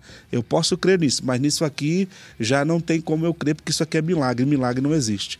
É a teologia, é o teísmo aberto. O, a teologia, teologia da Esqueci aqui, fugiu o nome. Bateu a porta ali. Rapaz, eu falei, um terremoto aqui. que você tinha chutado na mesa. Aqui. Eu falei, eu quem falei, que a deu um tá tapa na caindo mesa, velho? Falei, se não foi um tapa, foi um chute, né, Pra mano? você, pra você que tá É. acompanhando aí, que você não tá entendendo, aconteceu um barulho aqui que todo mundo ficou assustado, achou que Jesus tava até, voltando, até sei atrapalhou lá. a linha de raciocínio aqui. Eu falei, é, da- tô falando da criação, Deus desceu aqui na terra, velho. Teologia liberal. Começou a falar de ateísmo, tá vendo? O diabo já se manifestou aí, né? É, queima ele. Voltando aí, é teologia liberal. e tem aqueles que acreditam que Deus criou, mas usou a evolução. É, Uhum. Então é o, é o chamado de teísmo evolucionista. E como que você é, enxerga? Isso aqui é, é, é um pouquinho brabo, essa aqui. Manda as bravas. Manda braba. É. O, a Bíblia usa a palavra dia, né? No, no- no primeiro dia Deus criou, no segundo dia Deus criou. Sendo que o Sol e a Lua, que determinam o nosso dia de 24 horas hoje, foi acho que terceiro ou quarto dia, né? Então o que, que era esse dia para Deus e por que, que a ciência, através do, do- dos fósseis lá, eu não sei como é que eles fazem essa mensuração. Carbono 14. carbono 14, eles mensuram que a Terra tem bilhões de anos. Como é que você interpreta isso dentro da sua cosmovisão bíblica? Então, a Bíblia, Nossa, velho. Pegou leve, Pera pegou lá, leve. respira, Marcão. Eu falei que era braba. Voltando pra tá- Gênesis 1, Ô, né? Lili, pre prepara os aí shorts. tá prepara os shorts. E, e foi uma semana mesmo que Deus criou tudo? Então, a- a- existem dentro da, da, da teologia cristã, existem duas teorias, né? A teoria da Terra Jovem Uhum. e a teoria da Antiga. Terra Antiga. Então, a Terra Jovem, o que, que é? Deus criou exatamente em dias literais. Esses dias literais era, era contado a partir do ato criador de Deus. Então, se Deus fez um ato hoje que foi separar a luz eh, das trevas, esse ato eh, foi concretizado em um dia. Eh, isso vai ter implicações na questão do sábado. Então, dentro do cronograma lá do, do, do judeu, o sábado é o dia do descanso, então é o sétimo dia. Se Deus fez um ato nesse dia, ou esse ato encerrou um dia, é o texto lá que, que vai aparecer, Sim. e terminado Deus de separar a, o sol, a luz das trevas e avaliar e ver que era bom, foi-se aquele ato criador de Deus. Então Deus vai para um segundo ato. O segundo ato é o quê? Vamos separar as águas, para baixo fica os mares e para cima fica os céus. Cada ato era contado como um dia. Então não existia o calendário, não existia viração do dia para noite. Os maias isso, não tinham feito calendário ainda. Tudo isso foi posteriormente. Cada ato era um dia. Cada ato se resumia em um dia. Entendi. E esses dias eram dias literais, né? De 24 horas. 24 horas. E, e uma pergunta mais braba. Agora a Terra Antiga vai dizer o quê? Ele não respondeu ainda. A deixa Terra Antiga vai dizer o quê? Já tô com mais. Calma. Vai. A, Segura, calma. A Terra Antiga vai dizer o quê? A, a- a Terra ela foi criada em eras. Então daí você tem essa, essa ideia, né? Se ela foi criada em eras, então a primeira era deve ter durado aí milhões de anos. Aí você vai ter aquelas ideias, né? Ó, Porque se até tem você- respaldo bíblico pra isso, né? você Deus um dia é como mil, anos, e mil anos, é como um dia. Se você tem lá fósseis de dinossauro e dinossauro existiu, é, quando eles existiram, já lá na criação do Éden, há alguma coisa que diz sobre fósseis existindo lá, ou sobre dinossauros existindo. Deus cria os animais domésticos e também cria os animais selváticos. É, os selváticos, eles eram animais que não eram domesticados. Então, você imagine que fora do Éden, do jardim especificamente, o que, que é que existia? Existia dinossauro, existia tudo que você quiser colocar, conta, pode colocar. Quando aconteceu o dilúvio, ah, saíram as águas que estavam debaixo e as águas que vinham, que desciam, né, dos céus. Essas águas foram gerando camadas rochosas e aí foram soterrando todos esses animais. Então, dentro do, da cosmovisão bíblica, se tem essas duas explicações. dias literais de 24 horas e dias eras. Eu fico com o que é mais conservador, né? Terra jovem. Terra, Terra jovem, terra jovem. Eu também. Terra jovem, dias literais, 24 horas. Até porque a gente conta a nossa vida a partir do tempo, né? O sol que se põe, a lua que se, se aproxima para apenas trazer iluminação, trazer descanso para a terra.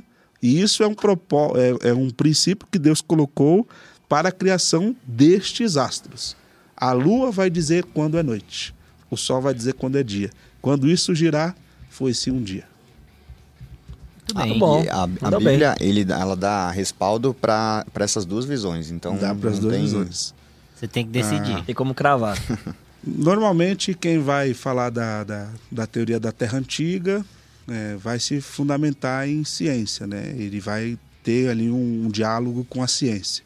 Ciência desse tipo do método científico, que vai usar Até- o carbono o- 14 para É. fazer a datação dos fósseis. Até o próprio Big Bang, a teoria, né? Muita gente pode falar que foi quando Deus disse haja, Haja luz. luz. Aí Isso aí, na- explosão, né? dentro da teologia, é chamado de é, teísmo evolutivo.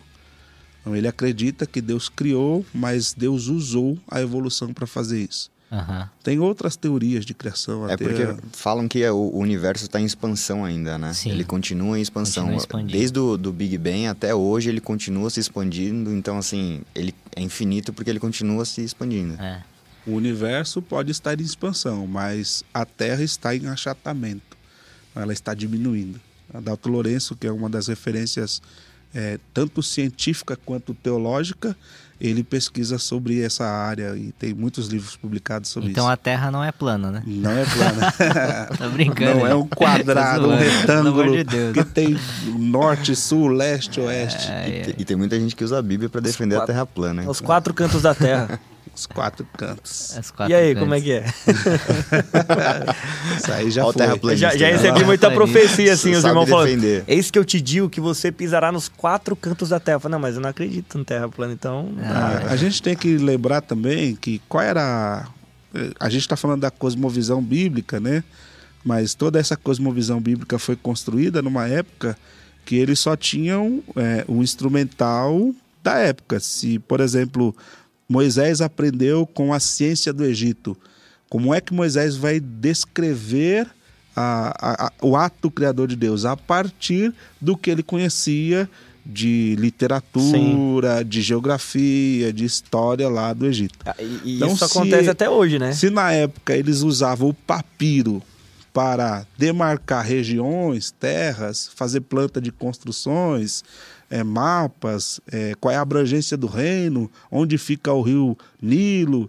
Então, eles tinham sempre um mapa a partir Sim, de uma sim, estrutura sim. Experiência, né? retangular. E, e aí, até hoje, né? O Espírito Santo vai usar você à medida que você conhece. Dentro daquilo Não que estuda você- não pra ver. É. A Espírito Santo tem trabalho de, né, usar o pregador. Pô, não tem, não tem Não tem conhecimento conteúdo, aí. não tem, né? não tem nada. É bem isso. Qual que era a sua braba lá? Fiquei curioso. Figueiredo. Manda agora. Não, eu pensei melhor. Não, mas eu vou mandar, vai. É, a minha Sim. pergunta, na verdade, eu saio um pouco de Gênesis, tá? Vamos, Mas vamos é, caminhar. Vai pra Êxodo. Vamos caminhar. É. Uma hora depois. Eu, eu vou Pra, pra. Êxodo agora, até Boa. chegar em Apocalipse, é, gente. é uma hora Não, por esquece. livro. É Prepara a cinco horas aí. aí. Ó, Deuteronômio, certo? O último já livro do pulou, já. Pentateuco. Já pulou por cinco. Último livro do Pentateuco. Vamos lá. Moisés morreu, já até sei. Então, Quem escreveu? Foi Josué, lógico. É. Josué, ele era o sucessor Ó, de mano, Moisés. Pegou, pegou, pegou pegou. O Pa- o Eu Paulo até Figueira- parei minha O pergunta. Paulo Figueira esquece que eu sou aluno dele, que ele foi meu aluno. Ah, é verdade, isso essa, é essa verdade. aula você tava dormindo, filho. Ele que ensinou essa, essa matéria aí. Não, mas eu já aprendi já isso aí. Eu tô só. Foi, foi Josué quem continuou o livro, até porque depois que Moisés é morto, alguém deu continuidade no legado, né? É, então Josué ele vai registrar o que aconteceu depois da morte e quais foram os próximos passos até o povo chegar à terra prometida. né? Então eh, Josué termina de contar o relato da, da, da morte, sucessão e morte, e logo em seguida Deuteronômio tem o livro de Josué, que aí ele vai dar continuidade. Boa. É, Para quem não, não conhece, a Bíblia ela é dividida em dois testamentos, Antigo e Novo. O Antigo Testamento ele é dividido em quatro blocos. O Pentateuco, que são os cinco primeiros livros. Aí você está querendo demais, né? Não quer que eu diga quais são os cinco. Pega a sua Bíblia aí, acompanhe com a gente, você vai ver lá. O primeiro livro é Gênesis, o segundo é Êxodo, depois vem Levítico, Número, Deuteronômio. Aí depois vem todos os livros históricos. E os livros históricos vão contar basicamente qual foi os desdobramentos do povo de Deus dentro da, da, da, da, comunicação com Deus, do contato com as pessoas do mundo, na posse da terra, até chegar ao período dos profetas, que vão ali de alguma forma encaminhar esse povo segundo a vontade de Deus. Uhum. E tem os livros de sabedoria, Salmos, Provérbios, Jó e Eclesiastes. Eclesiastes. E aí vai embora. E aí, voltando, a gente estava onde? Em criação? Vamos lá, partindo ali da, da criação. Está na criação ainda. Aqui falta é só, queda, ó, falta re é Gênesis e glorificação. 1, Gênesis 1 e Gênesis 2. Nós não fomos pro Gênesis 3 ainda. Gênesis 3 vem agora. Eu vou, eu vou aproveitar que você está bebendo água que a novidade que, você, que o Paulo tinha comentado no começo hum. é que a gente vai começar a dar uma caneca dessa para um ouvinte nosso do podcast sempre que tiver.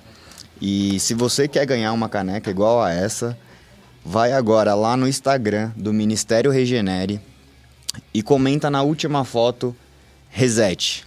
Reset, igual tá escrito aqui, R-E-S-E-T. Então vai lá, Instagram do Ministério Regenere, comenta Reset e a gente vai estar tá escolhendo uma pessoa lá depois para estar tá tendo a sua caneca igual a nossa aqui, resete a sua mente. Boa. Isso aí. E aí, Marcão, como é que Bora fica? Bora pra queda agora. Agora é queda. Pra queda? Já Bora chegamos na queda, queda, então. Já, graças a Deus saímos ali do momento de criação. não, graças a Deus não, né? Eu queria ficar na criação essa queda, pô. Mas é na queda que a graça oh, se revela com maior proporção. Aí, aí tá sim, hein? É, ah. A Bíblia diz que antes da fundação do mundo, o cordeiro já havia sido imolado. Hum. e aí, Marcão, vamos para as bravas agora? Aí, aí a questão é braba mesmo. Então vamos para queda, a martiologia, bora. Ah, capítulo 3 de Gênesis é onde vai falar da queda, né? Então tudo começa ali. Antes de dizer se foi o homem o primeiro a pecar, é evidente que não. Jesus, no Evangelho, conforme narrou João, capítulo 8, versículo 44, vai estar escrito que Satanás peca desde o princípio. Uhum. Então, primeiro a pecar foi o próprio Satanás. O Satanás pecou, caiu do seu estado original. É, não falei da criação dos anjos, mas não é o momento de falar aqui. Em outro momento que vocês estiverem lá no curso da Escola Teológica Deus oh. e Amor, Isso aí. aí eu falo sobre a queda dos anjos. Então Adão ele foi criado à imagem e semelhança de Deus. Deus estabeleceu limites, né? Limites morais, limites espirituais, limites intelectuais. O homem não conhecia tudo. O homem tinha um certo, um, uma certa compreensão do certo e do errado, mas ele não sabia o bem e o mal. E existia uma árvore plantada no Éden que tinha esse, esse poder de abrir os olhos do homem para que ele conhecesse o bem e o mal. Aí a pergunta, por que, que essa bendita árvore estava fazendo lá, né? Só Deus, né? Dentro né? do, do, do contexto bíblico, a gente sabe que foi para revelar a graça de forma ainda mais maravilhosa. É uma graça maravilhosa de Deus. É. Gra, a gra, eu ouvi dizer que é, é, do Luca Martini, ele fala: a graça de Cristo ela é escandalosa. Escandalosa. E é verdade, é verdade. cara. É verdade. Sim. Quando eu descobri a graça, eu passei noite em claro. É. Lembra, Lucas? Essa, essa época aí? Tipo, 2015, 16, a gente ficava altos papos de, de, sobre é, a graça. É meio chocante, né? Cara, quando você entende a graça. Quando você entende a graça, você fala, mano, isso aqui é porque a gente tá acostumado, né? Se a, se a oferta é boa demais, ah, o santo desconfia. Exatamente. A graça é tipo isso, cara. Se você entendeu que ela é muito boa para ser verdade, cara, isso aqui não, não, sei se é verdade, aí você tá chegando ah, na graça, né? É tão bom que tipo, você, você, tenta até duvidar. Você fala, não, é só não, isso? Não pode ser. Não é pode muito ser. bom pra ser verdade. Será que é só isso? Não tem nada mais aí? é muito louco. É. A graça tira o fôlego mesmo. A graça sobre graça, né? Graça tira o fôlego. Quando, quando Adão então se vê naquela condição, cheio da graça de Deus, ele já desfrutava a graça. Desfrutar de um lugar de delícias já é um ato de graça. Claro. Mas ainda assim, é, Adão usando o seu raciocínio, usando sua vontade, usando todos os seus atributos morais, decidiu contrariar aquilo que Deus havia estabelecido, que era a obediência e a submissão à sua vontade. Quando Adão decidiu contrariar a vontade de Deus, ultrapassar o limite que Deus havia estabelecido, Adão caiu do seu estado de graça. Uhum. O, o primeiro ato de pecado envolveu sedução, envolveu mentira, envolveu orgulho, desejo. Desejo, todos esses esses sentimentos estão envolvidos ali no primeiro ato. Ah, o que é o pecado? Cobiça, né? Cobiça. A, a Bíblia fala que é, viu o fruto e, e, viu que era bom. Era bom e desejou.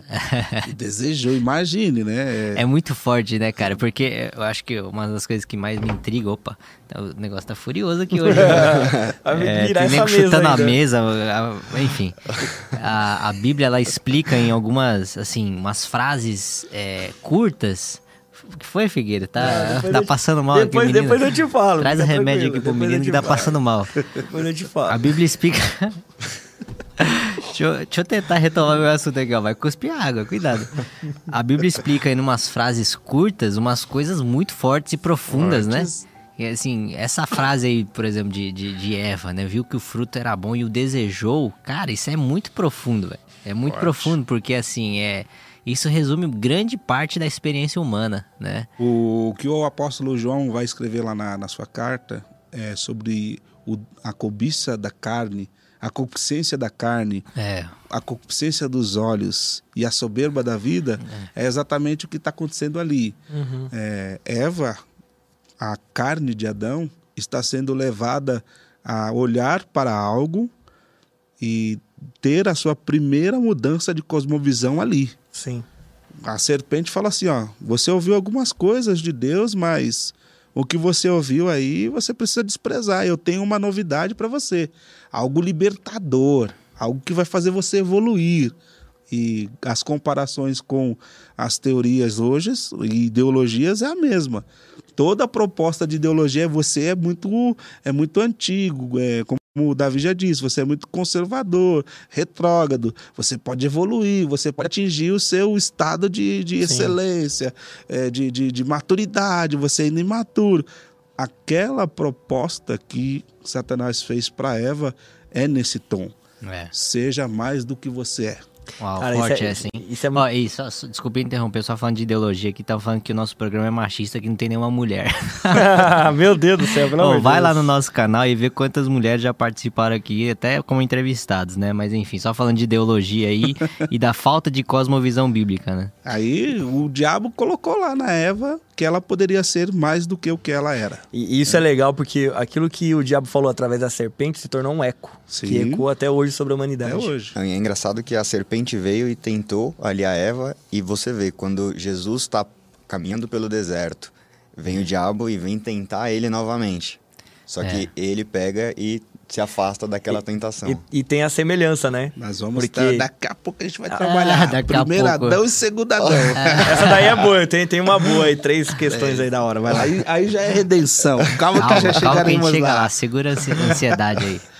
Então a, a atitude de Eva é uma atitude que levou em conta é, o, o seu, a, sua, a sua autossatisfação, sua autopromoção, o seu desejo de ser independente, o desejo de ser é, notória, de ser conhecida. É o orgulho. Né? A Bíblia vai chamar isso de vaidade e de orgulho. Ah, quando ela compartilha isso com o seu esposo, que é cabeça de todos os seres humanos, automaticamente toda a humanidade, e não só a humanidade, mas o ambiente que o ser humano habita, os seres que estão sob a, a tutela, o governo do ser humano, a criação como um todo é afetada pelo pecado. Então, o pecado não, não atingiu apenas questões espirituais e morais, também questões materiais e físicas. Uhum. Né?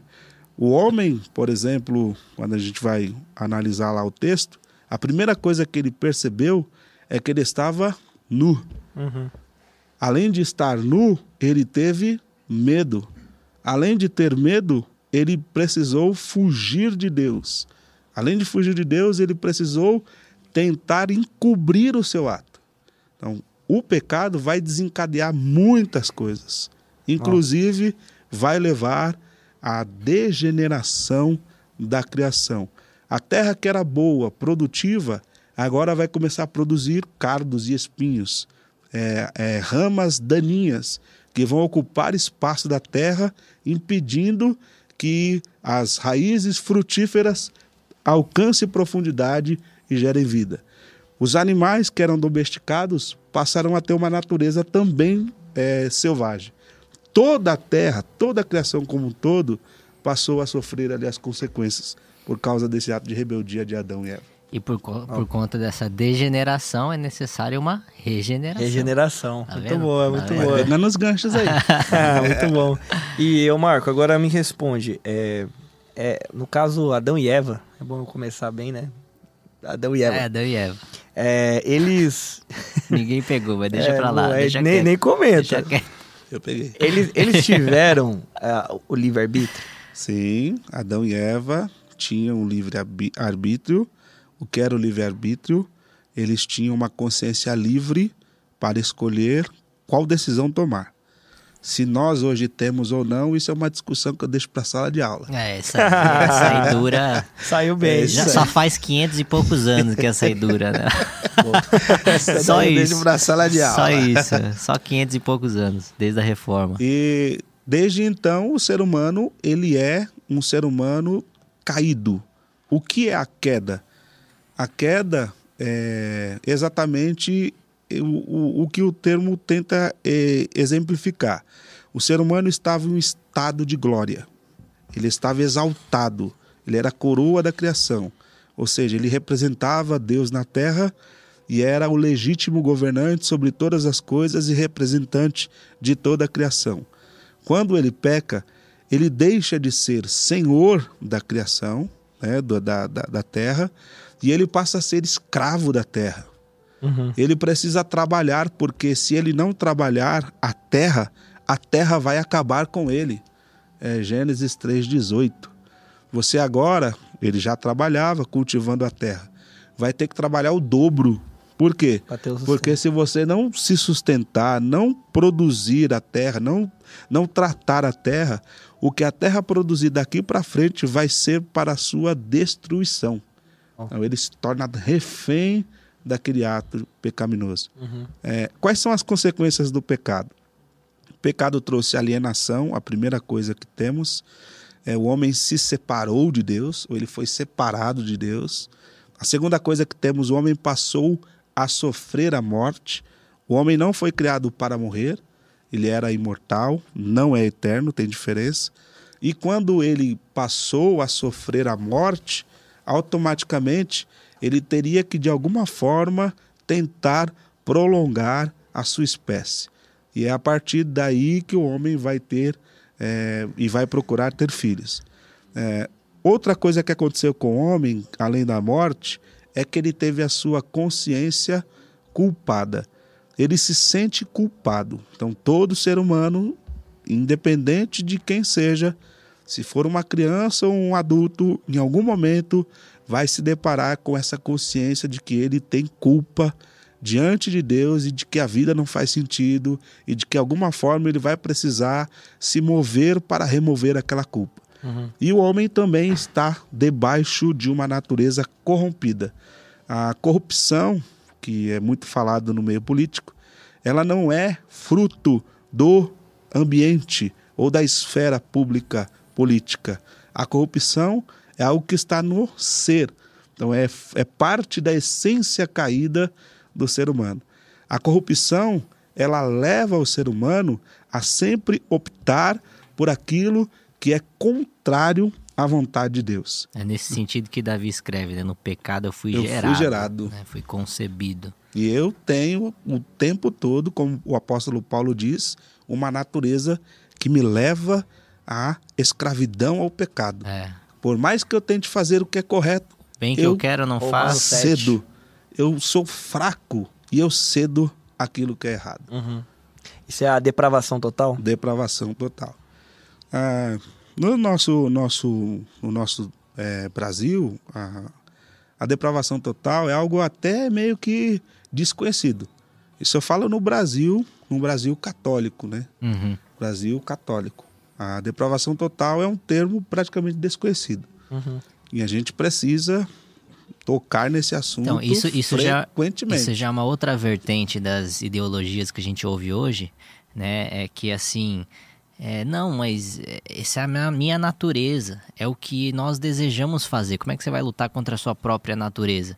Né? Aí você vê que a- a- o conhecimento bíblico ele destrói essas vertentes Sim. de pensamento, né? É o você- domínio próprio, né? Que é um dos frutos é, o do fruto Espírito. do Espírito é o domínio próprio, né? Então por que, que a gente precisaria dominar a nós mesmos? Porque a nossa natureza foi corrompida. Então se você não tem essa, essa base bíblica, essa cosmovisão, você vai nessa linha de pensamento. Eu já falei com muitos amigos meus que não são cristãos, e eles falam, mas cara, por que, que você vai viver sua vida contrária à sua própria natureza? Falei, mas é porque você não entendeu que sua natureza foi corrompida.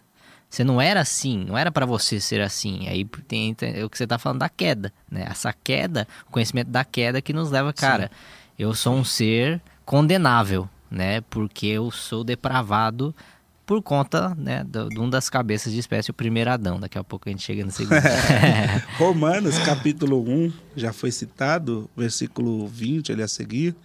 O apóstolo Paulo vai falar sobre isso. O ser humano, de alguma forma, ele tenta é, eliminar de si esse sentimento de culpa.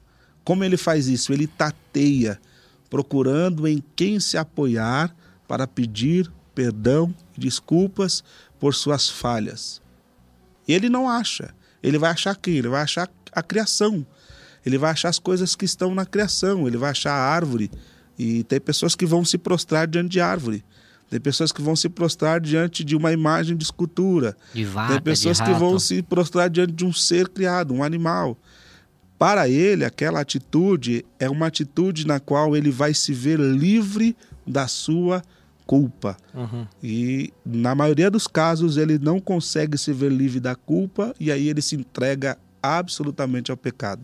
Aí o, o apóstolo Paulo vai falar que nestes casos o homem ele entra num estado tão degenerador que ele acaba invertendo a ordem dos valores. E o que é certo não é certo. É, Deitar-se homem com homem é uma coisa que é natural para ele. Ele usa, ele troca, ele inverte o uso natural das coisas, porque na tentativa de tirar aquele, aquela, aquele sentimento de culpa, fazendo uma coisa certa, ou eh, se policiando para não cometer um ato, ele nunca conseguirá se ver livre daquele sentimento de culpa. O que é preciso para que o ser humano vença esse estado de queda? Jesus. Uau. Não tem outra coisa que faça o ser humano vencer o seu estado de queda senão Jesus. É o caminho, a verdade e a vida. Jesus, o segundo Adão. Né? Vamos chegar lá agora. Aê. Jesus, o segundo Adão. Chegamos à metade. Chegamos, tá quase. Salvação Metade. agora. A Uma- metade uma é o hora- início e o fim, né? Uma hora e trinta pra chegar até aqui, né? Ah, A metade. Né, Nesse ritmo, três horas de podcast. Vamos embora. Só que agora que fica bom, agora que Jesus entra em cena, É. então A aumenta aí. salvação é algo, é algo espetacular, né? E tudo aponta, né, pra Jesus. A Bíblia mostra desde Gênesis 3 Jesus. É, Jesus ele é o fruto da mulher, o descendente da mulher, que será erguido é, em toda a humanidade como representante da raça, que irá pisar a cabeça da serpente. A serpente tentará ferir o seu calcanhar, até fará isso. Calcanhar é aquilo que pisa a terra, então é a natureza humana de Jesus que pisa a terra que é ferida e essa ferida em vez de ser uma derrota para o ser humano Jesus como a gente sabe o calcanhar de Aquiles né é um, é um, é um tema aí bem, bem conhecido É, se eu ferir o calcanhar de um guerreiro de um representante que vai lutar por uma por uma sociedade automaticamente eu paraliso aquela ação vitoriosa daquele guerreiro. Então, ao falar que a serpente iria ferir o calcanhar, automaticamente o texto está dizendo, além de tentar parar o avanço do guerreiro, do poderoso Salvador, também há uma tentativa de dizer assim, ó, eu venci ele. Mas aí é quando Jesus pisa, esmaga a. serpente, Muito forte. o pecado a partir da sua natureza humana. Muito bom. É aqui que Top. mora o segredo do segundo Adão. Uhum. Se o primeiro Adão foi tentado e a tentação do primeiro Adão levou em consideração o desejo de ser igual a Deus ou a, a, a possibilidade de ser igual a Deus, e Jesus, sendo filho de Deus, tinha todos os atributos de Deus, poderia transformar pão em pedras, e lá no Éden, eh, Adão poderia ser igual a Deus, o que, que é que Jesus faz? Em vez de ceder à tentação, Jesus, aprendendo a obediência ao Pai em sua humanidade, não cede aos ditames de Satanás.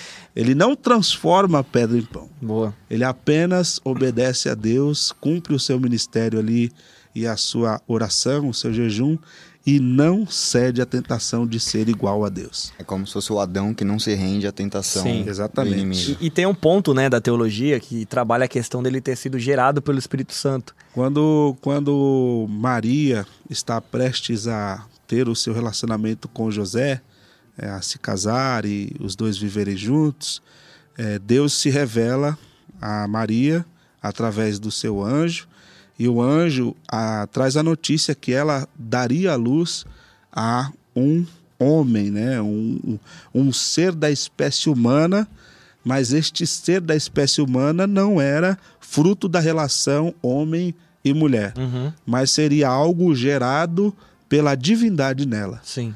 É, este ser que é gerado é pré-existente. Então Jesus não tem é, um, Um ato um criador, um início de existência. muito forte. Ele tem uma humanidade. Uma Tem uma barriga Ele de aluguel ali. assume. Isso é muito forte. Ele tem um umbigo. Por quê? Porque automaticamente quem gera é o espírito, Uhum. mas Jesus precisa crescer como todo ser humano. Sim. E tem um, tem um aspecto da tentação que, na verdade, se conecta com a tentação de Jesus com a tentação de Eva.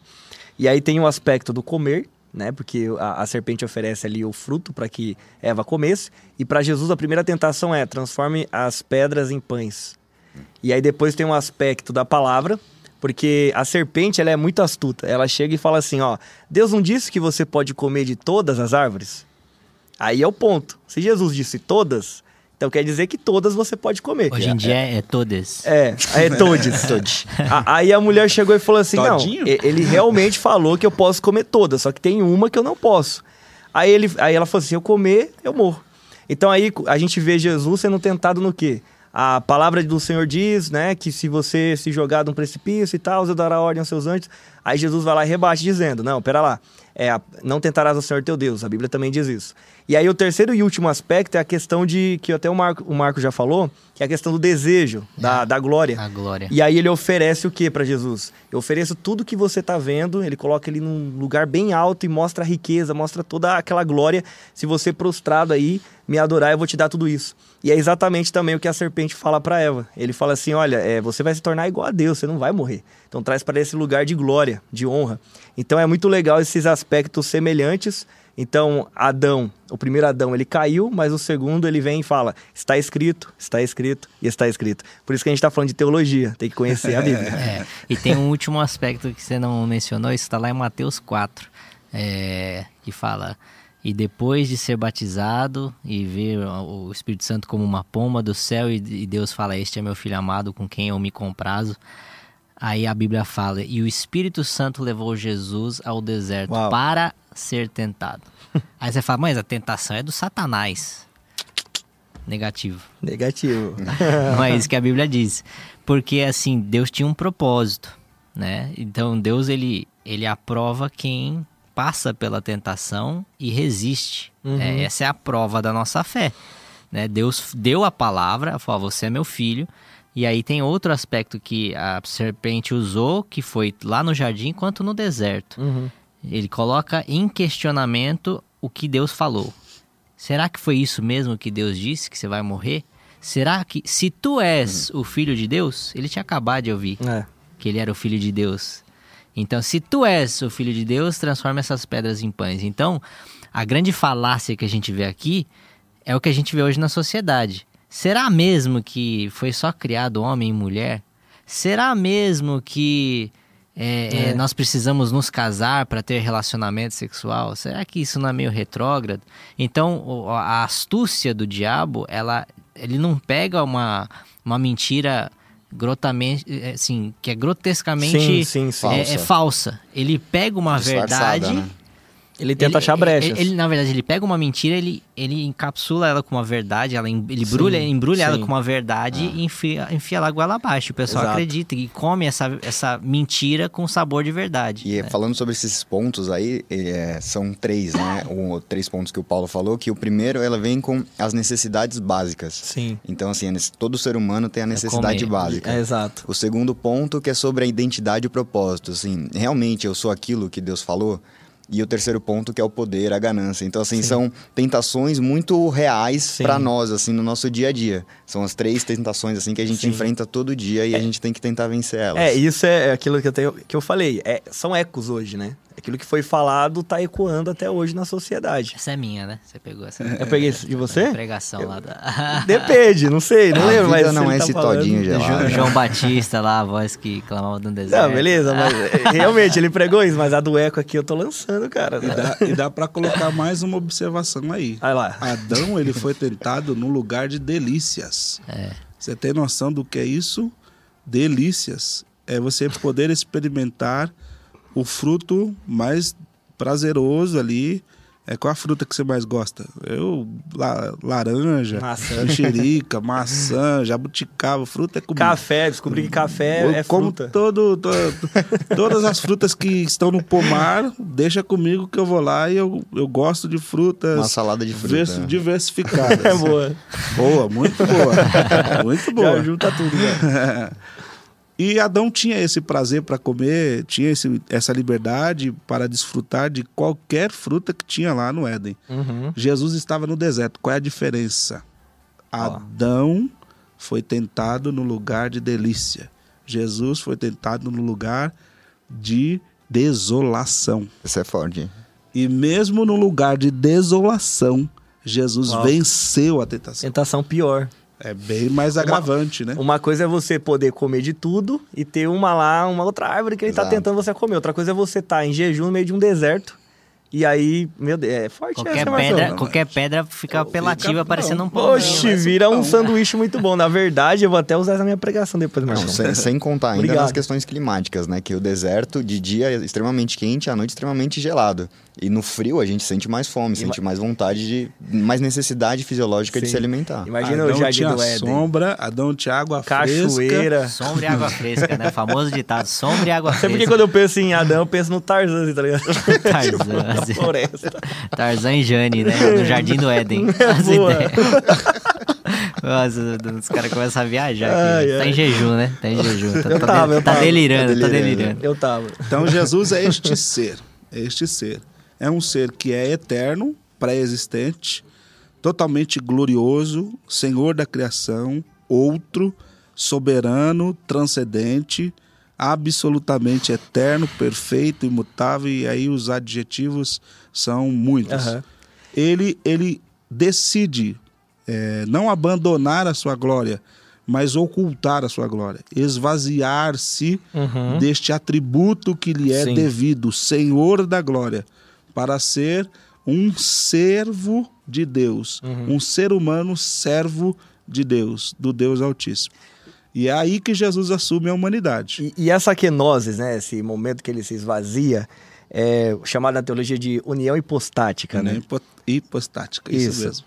Então, a, a questão toda é: Jesus era 100% homem, ele era homem mesmo, ele estava sujeito às tentações. Aí eu te trago duas perguntas. Ele era realmente homem, então como que ele não caía no pecado? Ah, E, ah, e aí uma segunda pergunta, como que ele se movia no sobrenatural?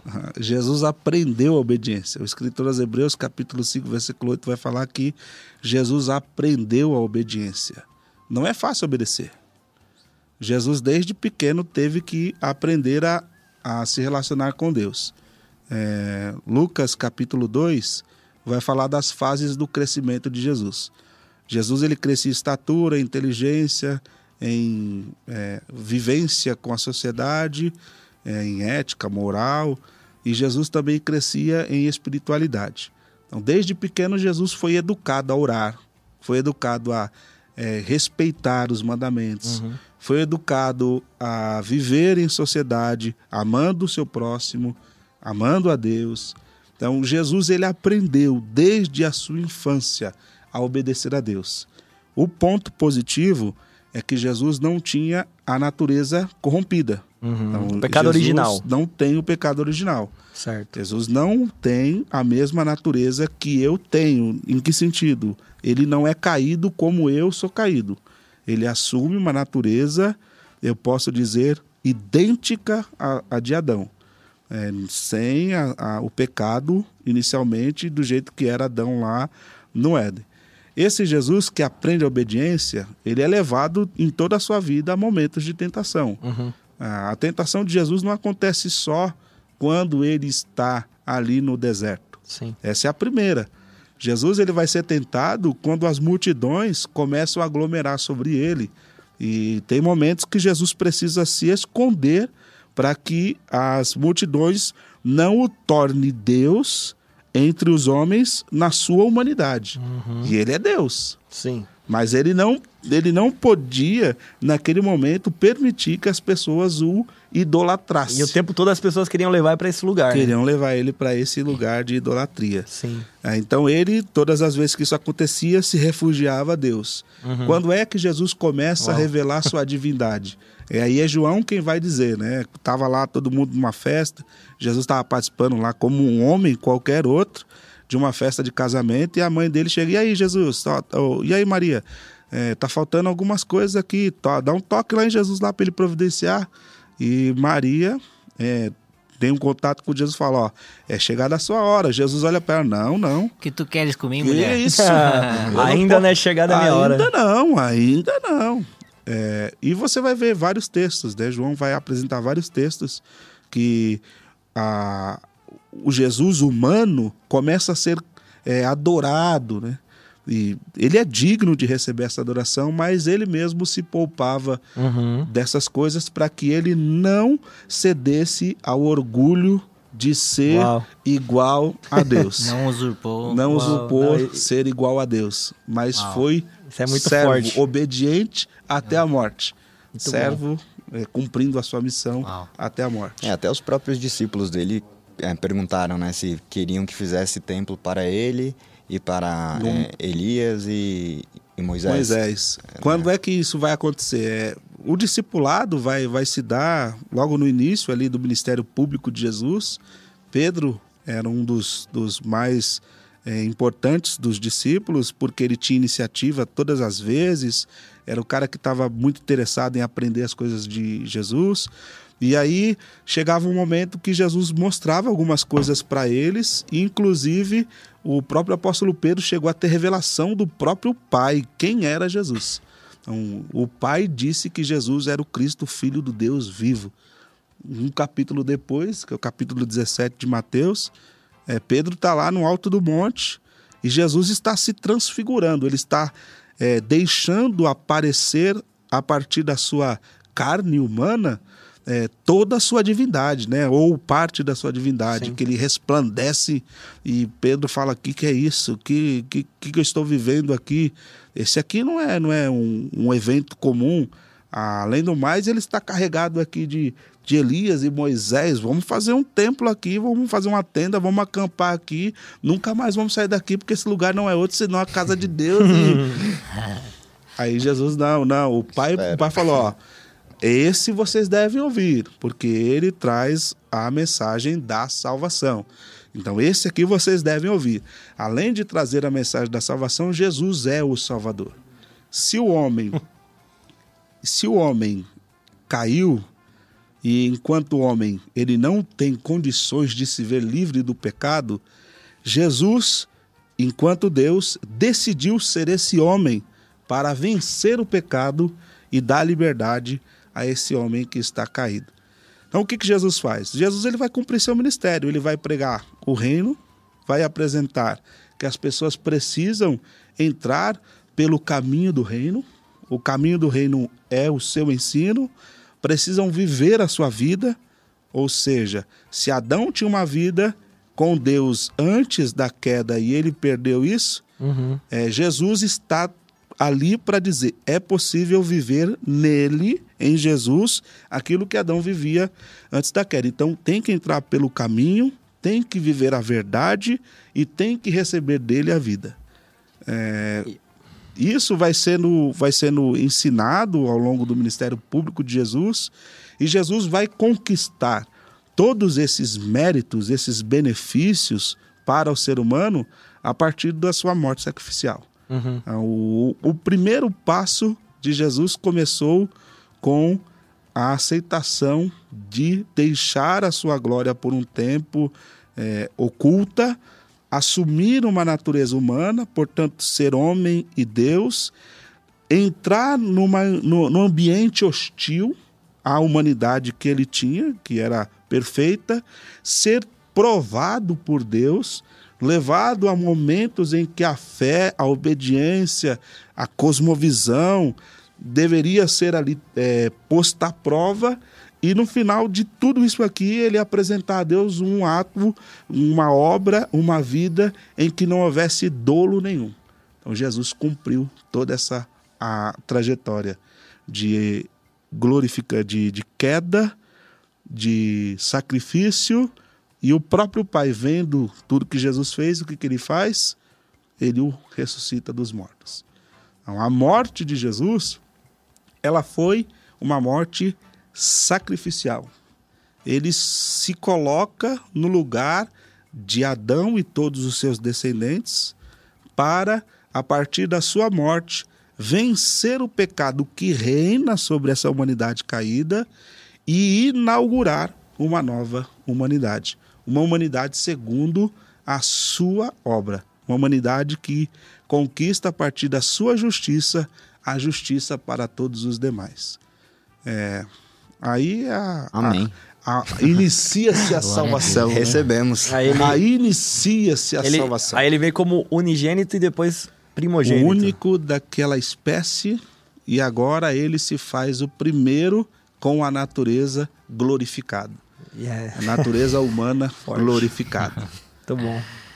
Ah, e, e, Jesus, ele, ele operava milagres e sinais. Certo. Ele operava ah, isso pelo seu poder ou pelo Espírito Santo? O texto de Lucas, capítulo 4, vai falar exatamente sobre isso. Quando Jesus está lá na sinagoga, ele vai pegar o texto da lei e ele vai expressar: O Espírito de Deus está sobre mim, e ele me ungiu para pôr em liberdade os cativos, para anunciar o ano aceitável do Senhor.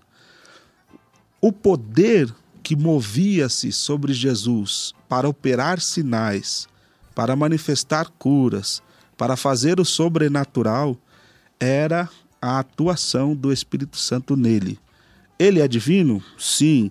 Continua tendo atributos da divindade? Uhum. Sim. Mas ele não faz uso disso ele deixa que o próprio Espírito se mova sobre ele. Uau. Do mesmo jeito que o Espírito movia sobre os profetas, os oficiais do Antigo Testamento. Se Jesus vai desempenhar o ofício de sacerdote, de profeta e assumir futuramente o ofício de rei, é por meio de uma unção, de uma autorização que isso acontecia. Quem é que autorizava esses oficiais a desempenharem o ministério e quem é que capacitava com poder e habilidades sobrenaturais? Sempre o Espírito Santo. Então, o que acontece em Jesus é a atuação plena do Espírito sobre ele. Jesus curava pelo poder do Espírito, Jesus operava pelo poder do Espírito. Jesus colocava em liberdade pelo poder do Espírito. Tanto é que quando ele vai falar com os seus discípulos para eles não se preocuparem, porque viria outro da mesma espécie, que seria o consolador, que faria o mesmo serviço e daria o mesmo poder. Jesus fala assim: ó, não fiquem preocupados, porque eu venci. Eu venci sob qual perspectiva? Sob a ação do Espírito sobre a minha vida. Uau. Quem leva Jesus para o deserto Espírito Santo. e quem ajuda Jesus a atravessar o deserto. Espírito Santo. Então é aí. Então ele é o exemplo de uma pessoa cheia, do Cheia Espírito do Santo no Espírito seu Santo. nível hard, né? Enchei-vos. Muito bom. É, e. Pô, eu até esqueci o que eu ia perguntar agora. Deixa para depois. Tá, Esqueci. Fugiu? Deu branco. Não, então, em cima dessa pergunta, é, por que, que os doutores da lei é, tinha tanta dificuldade com Jesus, com o discurso dele, a pregação dele? Porque além de Jesus falar né, sobre a contracultura, né, Uhum. eles tinham um posicionamento de que a salvação, a justificação era obtida por obras, tal, pelos méritos, é, e todos eles acreditavam nisso, e também de que Jesus não tinha é, uma vida moralmente segundo as tradições que eles tinham. Jesus não era o prometido a ser o Messias. Então, eles lutavam contra esse Jesus que parecia ser uma farsa. Não se Que enquadrava. não se enquadrava no na- script, no na- padrão, na- nas, nas expectativas- profecias expectativas dos. dos messiânicas. É, Israel criou um ícone, né? um- uma imagem de quem seria o Messias. é. Um soldado poderoso, a estilo poder de político, Davi, né? dominando Rico. o poder político. Nascido Num em berço, berço de, de ouro. ouro. Só que ele nasceu numa manjedoura. Já nasceu quebrando tudo. Já todos era. os paradigmas. Então, mas, mas Deus costuma os fazer ídolos. isso, né? Deus, ele. A própria Bíblia diz, né? Que Deus usa as loucuras para confundir os sábios e grandes e revelar aos pequeninos e fracos, né? Sim. E eu acho é, espetacular, assim, quando você co- conhece a fundo a história de Jesus, você vê que ele foi um revolucionário, né? Ele foi alguém que veio e ele propositalmente, muita gente tem uma imagem de Jesus, daquele Jesus bonzinho, só o paz e amor. Não, ele, ele trazia essa paz e trazia o amor, mas ele era, ele, ele meio que provocava até mesmo os fariseus com, sua, com as suas falas duras, né? Teve até quando ele quando ele chega e muitos acusaram Jesus até de canibalismo, né? Quando ele falou, quem não comer da minha minha carne e beber do meu sangue, né? E obviamente ele estava falando da, da participação é, do, do seu sacrifício, né? Da, da ceia, que é algo simbólico da nossa fé. É, foi uma provocação e tanto para o judeu, né? Pro o judeu religioso da época do- dos, dos doutores da lei pelo quão escandaloso era que o que Jesus estava falando, que, que, que Jesus chegou e falou, não, ele não estava provocando, estava falando a verdade. Ele estava provocando porque ele chegou até para seus discípulos e falou, ó, esse pessoal tá indo embora, vocês não vão embora também? Uhum. Aí foi quando Pedro falou para ele, não, mas para onde a gente vai se só o Senhor tem as palavras de vida? Então esse Jesus bonzinho que, o que o pessoal desenha hoje, né?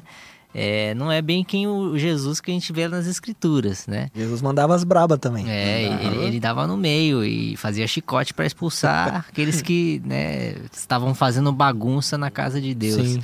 E, o que eu lembrei que eu ia perguntar é a questão da.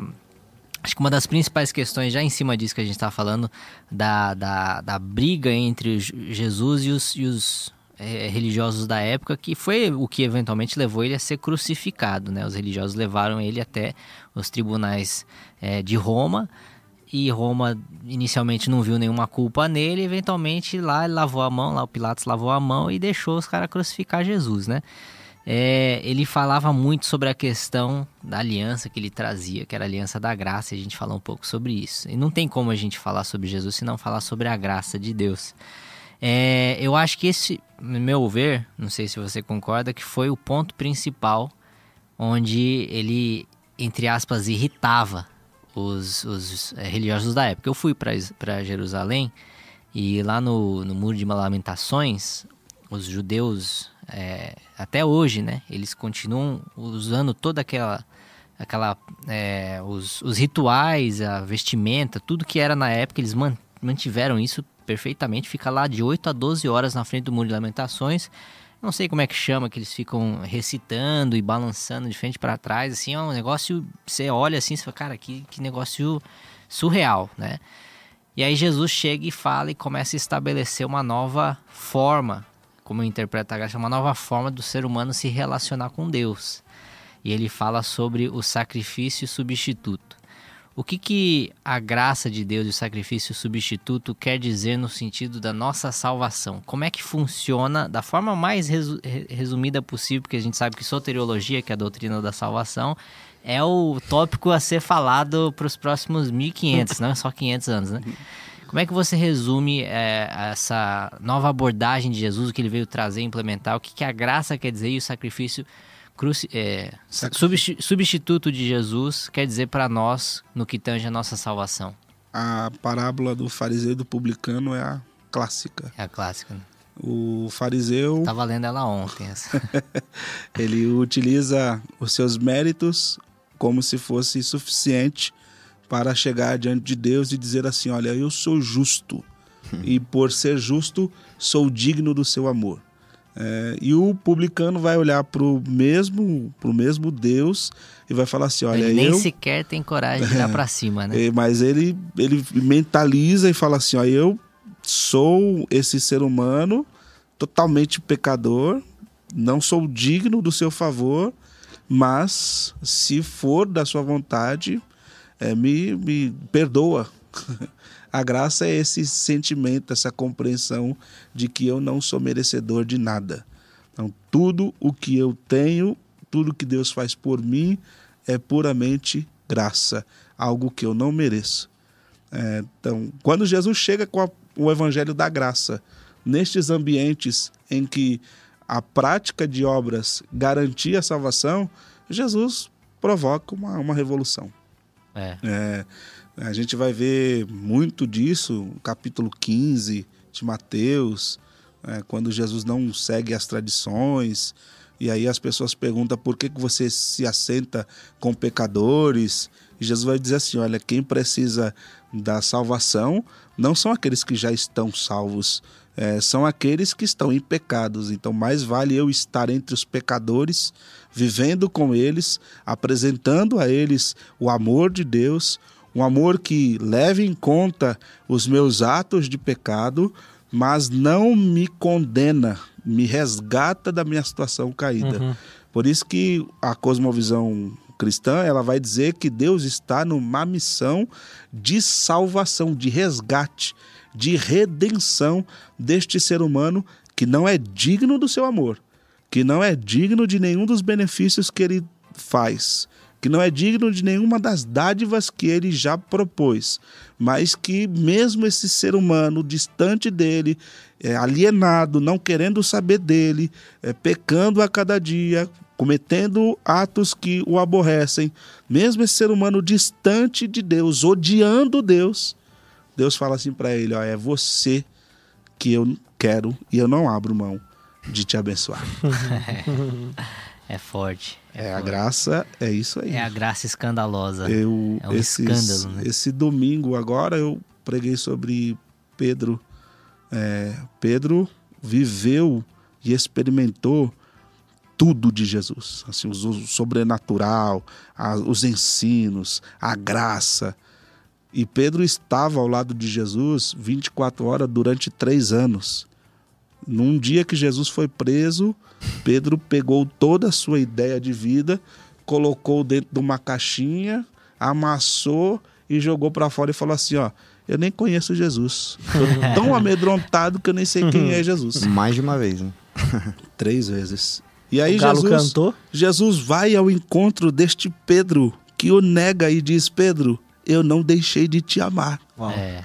E eu não só não deixei de te amar, como eu estou aqui para te reintegrar ao, meu, ao relacionamento comigo. É. Isso é graça. A graça. Apacenta minhas ovelhas. A graça está e aí. Foi Pedro o que negou Jesus três vezes, que foi o, o, o, primeiro, o principal líder da igreja primitiva, que numa só pregação no dia de Pentecostes, mais de 3 mil pessoas foi o receberam. Né? Fantástico, né? Foi fantástico. Abriu a porta do cenáculo e pregou e muitas pessoas né, se converteram. Se converteram. Eu acho bem legal essa questão da graça, porque ela traz uma ótica diferente. Eu até ouvi uma vez né, uma, uma analogia simples, falando sobre essa questão de como que acontece a questão da graça, né?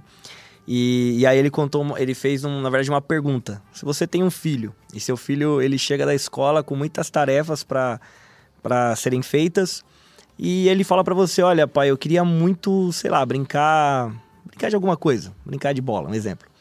Só que ele tem muito, muitas tarefas de casa. O que, que nós faríamos? Faz né, a tarefa e depois você pode brincar de bola. Só que a ação da graça é diferente. Seria o pai falar assim, filho, faz o seguinte, pode brincar. Aí depois que você brincar, aí você, aí você faz a, a lição de casa. É, é, é essa a inversão, né? Porque a graça é exatamente isso. Você não precisa fazer nada para conquistar a salvação. Você Deus- faz depois que você recebe. né? Exatamente. Ele te salva, ele te perdoa, a graça está sobre você e aí depois vem esse processo. Então isso é muito É o fruto, transformador. né? É, o, é o amor constrangedor de Cristo, né? Exato. Então E Paulo, isso- fala- Paulo resume, né? Ele fala, ó, é, o amor de Cristo nos constrange de tão bom que é essa graça, que eu já não consigo mais viver para mim mesmo, É. então eu vivo para Ele. Exato. Consequentemente, a sua graça em resposta a esse amor incondicional e esse favor que eu não mereço receber, é, você é constrangido a viver uma vida nova e o fruto do Espírito que você recebe gera santidade. Exato. E, e quanto mais você entende a graça, mais constrangido você fica Sim. do que Jesus fez por você sem você precisar Sim. fazer nada por ele. A gente falava sobre isso hoje, né? Até a evolução de Paulo, né? Paulo ele começa falando: Olha, eu sou. Essa você é, pegou de mim também, né? Não, essa daí a gente fez juntos, eu não lembro. Na conexão mesmo a gente fez junto essa, tá? Ele É, começa com. Falando, eu sou o menor dos apóstolos. Aí depois ele fala, eu não, sou. não, ele falou, eu sou Paulo, apóstolo de Cristo. É, essa daí é sua, essa primeira parte aí. É, mas ele, ele começa assim. Sim, sim. Eu, Eu tô- sou Paulo, apóstolo de, de Paulo. Cristo. Eu sou Paulo, apóstolo de Cristo. Depois eu falo, eu sou o menor dos apóstolos. Aí depois ele fala, é, qual que é? Eu sou o menor dos servos. É alguma coisa no sentido dos santos, né? Então tem a, a ligação com a igreja. ah, é, o menor dos santos. É. E depois falo, ele fala, eu sou o pior dos O pior pecadores. dos pecadores. é Então, a progressão de Paulo. Quanto É. mais ele conhece a graça, mais ele vai se diminuindo. Fala, cara, é, eu sou pior do que você imagina. Exato. E, e aí vem o quê? O contrário dentro da igreja. Quanto mais as pessoas estão na igreja, elas começam a achar que, poxa, eu sou merecedor de alguma coisa. Eu tô sendo mais santo, eu tô sendo É. isso. E na verdade a gente só reconhece que a gente é mais pecador a cada dia que passa. Mas Essa toda, é a maturidade, né? Toda essa, essa lógica de pensamento é porque as pessoas desconhecem o que é o pecado. Exato. Então, se eu olhar para o pecado como algo que mudou a minha natureza, que me alienou de Deus, é, que me colocou numa condição de culpado e que me tornou corrupto, o que, o que sobra deste ser humano aqui que agrada a Deus? Uhum. Nada. Nada, É, nada, é nada. muito aquela. aquela tem, tem aquela terminologia, né? De quem conhece a Bíblia e quem muitas vezes está tateando ainda, né? É, nós pecamos porque somos pecadores. Uhum. Nós não somos pecadores porque pecamos. Né? Essa é a racionalidade. Eu vou deixar isso aqui, eu não vou explicar, não. Deixa o pessoal aí correr atrás. Você tem Google, você tem o que você precisa aí. Você tem Bíblia. Você tem Bíblia, né? É, É ó, vou-. Vou, repetir para o é pessoal que está assistindo aí, ó. Nós pecamos porque somos pecadores. Nós não somos pecadores porque pecamos. Então a causa e o efeito estão invertidos na mente de muita gente. Sim. né? Sim. E aí a graça, a ação da graça de Jesus é nesse, é no resgate deste ser humano. Se o ser humano é a imagem de Deus, criado em justiça e santidade, em bondade e em verdade, com a queda ele deixou de ser isso. É, ele ainda porta a imagem de Deus, mas está toda desfigurada. Jesus, que é a expressa imagem de Deus, o que, que ele vai fazer? Através da sua obra, ele vai se apresentar diante do Pai e dizer aqui, ó, Pai, o pecado que ele fez é passível de condenação, mas as minhas obras são mais gloriosas e poderosas do que as obras dele. Recebe as minhas obras em substituição Uau. dos méritos deles. Intercede E junto o ao pai, pai. O pai vai fazer o quê? É lógico, você é meu filho amado, que eu já tinha prazer antes da Ah, fundação do mundo. receba. Que tenho prazer durante a sua vida e ministério. Eu recebo a sua obra. Ao receber a sua obra, o que, que eu faço? Eu imputo a sua justiça neles. E aí somos justificados. Então a minha condenação em Jesus, ela é jogada por terra. Eu sou Nenhuma absorvido. condenação há para aqueles Romanos que estão em Cristo capítulo Jesus. 8, Uau. não há mais e essa é condenação. a, é a mentalidade que muita gente ainda está preso, né? Um dos propósitos pelo qual nós colocamos ah, o nome desse negócio que chama reset é quando você reseta o computador lá e você reinicia. Mas quando estamos falando de mentalidade, estamos falando de arrependimento, de metanoia, mudança de mentalidade. Quando a pessoa entende que essa salvação foi conquistada por Jesus somente e que a obediência, a obra de, de, de santificação, isso tudo é do Espírito Santo em nós e não é isso que vai nos levar a ser salvos, ele começa a entender o Evangelho. Agora você vê, eu tô vendo pelos comentários aqui, tem muita gente ainda presa na mentalidade que ele precisa fazer um milhão de coisas para ser salvo. Sim, sim. Só que a salvação é início. É a mentalidade do fariseu ainda. né? É. E, e agora, professor, uma pergunta é como que vai ficar muito em linha com isso, pra gente entender melhor. Como que acontece a salvação? Qual, qual é o processo dela? Primeiro, Já apontando para glorificação para já essa 10 e 5 aqui, gente. Já estourou.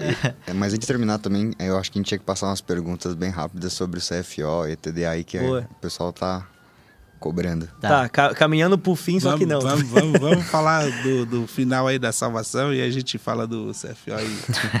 Beleza. Segura aí, você que tá interessado no CFO, já vou falar pra você daqui a Semana que pouquinho. vem. Daqui a pouquinho. Ó, inclusive tem um pessoal aqui falando que tem que trazer mais vezes o é, professor. Estaremos 2. aqui, se Top. Deus quiser. Não só eu, tem uma equipe de teólogos lá na escola que estão prontos para vir para cá É verdade. falar sobre muitos, muita coisa sobre Jesus, sobre a Bíblia, sobre teologia, sobre o universo cristão. Nós estamos aí.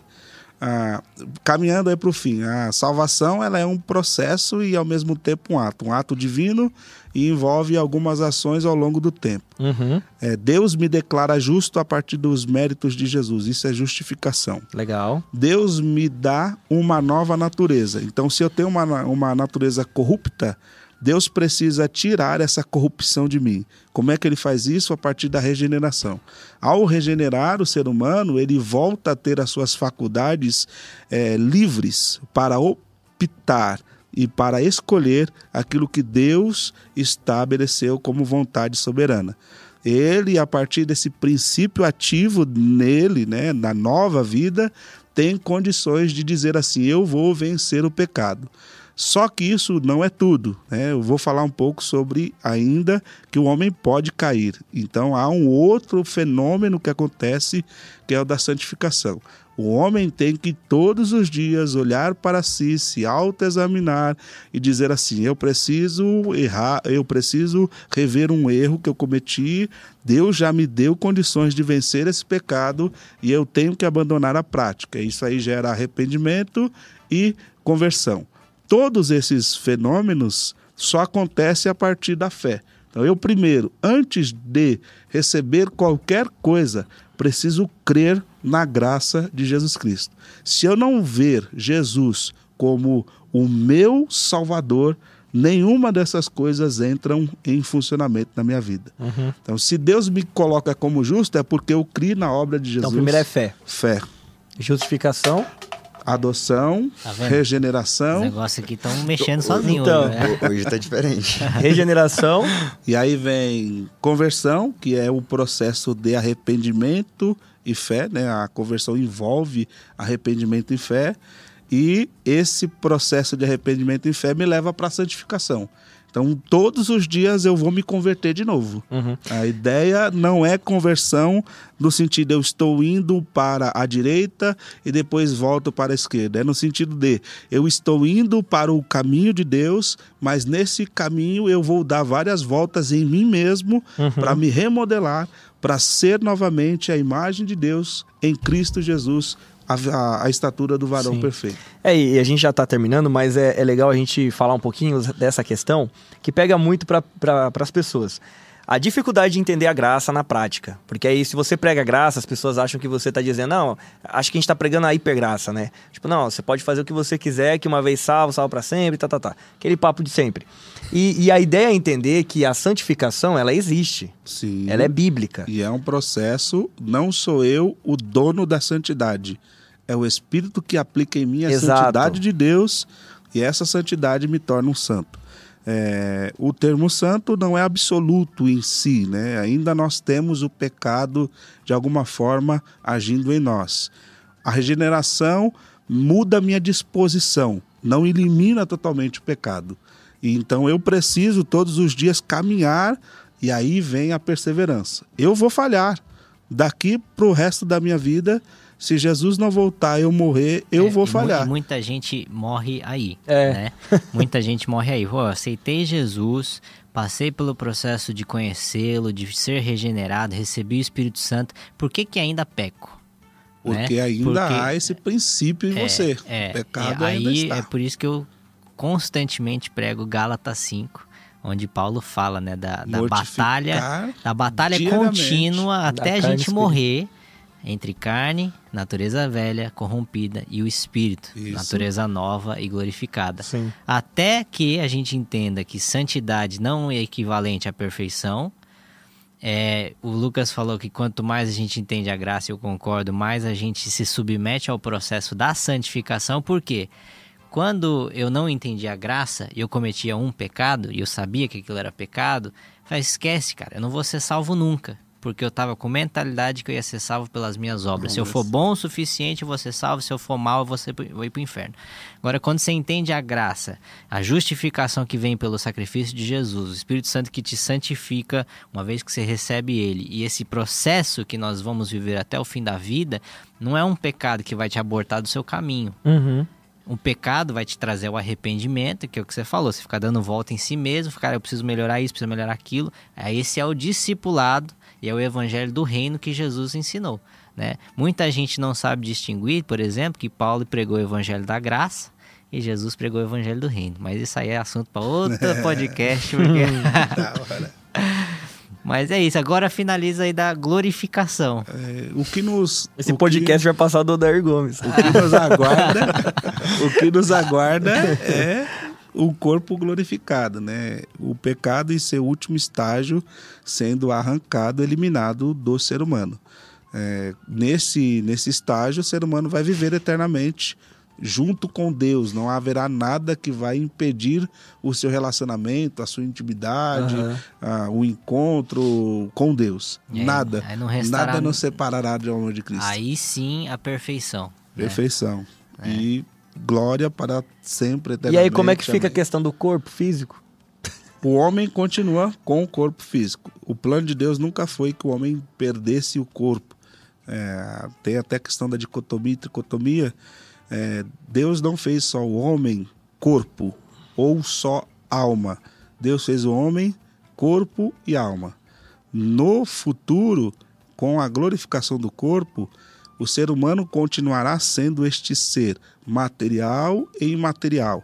E esse Jesus, conjunto ele era, ele era é, humano o suficiente para comer e beber, mas espírito suficiente para, para atravessar, atravessar paredes. paredes. A gente vai continuar com esse mesmo corpo, só que ele não vai mais sofrer o dano da morte, não sofrerá mais o pecado e ele terá disponibilidade para estar na, na, na atmosfera divina. Isso é um X-Men. É um, um super-homem. E agora, pra quebrar protocolos de vez, a igreja vai morar no céu ou na terra? Aí a pergunta vai lá para a sala de aula da Escola Teológica. Aproveita e se inscreve agora no É. curso. né? Talvez um podcast pra falar sobre isso. Vamos lá. Boa. E aí, estamos Mas- glorificados? Não, ainda não. Já, mas o assunto se encerra aqui. Encerrou. Vamos pra Vai lá, outro dia. Lucas. Manda suas perguntas aí. Vamos, como a gente já tá meio estourado no tempo, vamos fazer aqui bate-bola aqui, jogo rápido. É, quais são os requisitos para fazer os cursos do o curso do CFO? O CFO, normalmente, ele é destinado a membros que serão obreiros na Igreja Deus e Amor.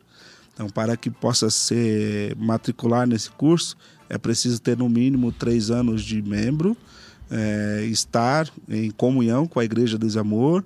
Então, você tem que ter uma carta de recomendação lá da sua igreja, do seu dirigente, e a- através dos, do- dos aplicativos da igreja, que tem os formulários, eh, você pode encontrar eh, na, na aba Projetos, no final da aba Projeto tem lá eh, inscrições para o CFO. E tem idade mínima? Normalmente a gente pede, como a gente batiza a partir dos 16, no mínimo com 19 anos. A pessoa que já tem 19 anos da Igreja dos Amor e tem 3 anos de batismo pode se matricular sim. Perfeito. E tem algum custo? O CFO ele é totalmente gratuito, então a pessoa pode se inscrever desde que ela seja membro da igreja. É, vale lembrar que ele é, chega gratuito para o membro, mas a igreja é quem custeia todo o curso. A igreja paga os professores, paga a, pla a plataforma de ensino, paga o material didático. Quando o aluno faz no curso presencial, é, que tem nos polos espalhados no Brasil e também aqui na sede, é, ele tem a opção de comprar o livro físico. O livro físico custa 30 reais. É né? um preço muito simbólico, dado a qualidade gráfica do material e todos os direitos que a igreja tem a partir da produção textual daquele material. Vale a pena comprar o livro, procure nas livrarias da Igreja do Desamor é. e manda aqui para a hum. sede aqui o pedido e a gente encaminha para vocês. É, aproveitando ainda nessa resposta que você deu, é, tiveram perguntas se é possível fazer à distância, se é só aqui em São Paulo, se existem polos espalhados pelo Brasil, online. O CFO é possível fazer à distância e tem polos espalhados pelo Brasil. Nós temos cerca de 60 polos que estão em pleno funcionamento. Nós estamos num, num período de transição de liderança e também, ao mesmo tempo, de reestruturação de todos esses projetos. É, eu peço aos irmãos um pouco de paciência, porque nós estamos reformulando é, material didático, a estrutura dos professores, a estrutura dos polos, a, o tipo de plataforma que nós vamos utilizar para o CF Online, é, o tipo de é, é, interação com a plataforma vai ser bem mais é, atraente, sofisticada, vai permitir que os alunos é, tenham um sistema de incentivo através da gamificação, enfim, nós estamos produzindo aí algo muito bom para vocês. Fiquem aí a, a alerta e à disposição para esses cursos da nossa igreja. É, a pergunta acho que mais chegou foi essa: quando abrirão as inscrições para as novas turmas? As inscrições estão abertas, mas nós ainda estamos neste processo de reformulação. Então, se você quiser se inscrever, já pode ir lá encaminhar seus dados lá na secretaria da escola, nós já estamos fazendo a catalogação de todos esses futuros alunos. Em breve, as aulas serão divulgadas e nós automaticamente encaminharemos o link da sala de aula virtual para todos esses alunos que já estão se inscrevendo. Essa pré-inscrição, então, também já dá para ser feita através do site? Já pode ser feita, inclusive. Se o candidato já tiver lá a carta de membro da igreja, a carta de, de recomendação, ele já pode encaminhar a carta de recomendação, os dados pessoais, todo o, o formulário para que você consiga se inscrever nos cursos da nossa igreja. Então você que está mandando pergunta na, nas caixinhas lá do Instagram, está sempre em dúvida sobre quando vai, é, quando irão abrir as inscrições, você já pode entrar no site da igreja que é www.ipda.com.br e lá na, no menu no menu superior vai ter a aba Projetos, você vai entrar em Projetos e lá você vai encontrar o CFO. E lá dentro você vai poder estar tá fazendo a sua pré-inscrição, colocando seus dados e assim que a turma for aberta, você vai receber um comunicado do ETDA. Do início das aulas, quem serão os professores, como vocês farão para adquirir material didático e tantas outras coisas que a gente está preparando para vocês. É isso aí, CFO, né? Como diz o o, o Marco, Marco Magno, quando ele tá pregando, aí ele fala, quem já encontrou a Bíblia? Aí o pessoal fala, não. Aí ele fala assim, então repita comigo, CFO. Legal, pô. Mas além do CFO, nós temos muitos outros cursos, né? E... Em breve, novidades, falei. Vamos apresentar aí o Projeto Eclésia, Cultura do Reino. Hoje, é. o, hoje não. Esse, esse promete. outro dia. Mas outro dia sim. Bom, antes da gente finalizar, é, eu queria só deixar aqui a demanda do Davidzinho. A vida é muito curto para. Poxa, hoje você não me avisou, cara. Não, então. É igual a volta de Jesus.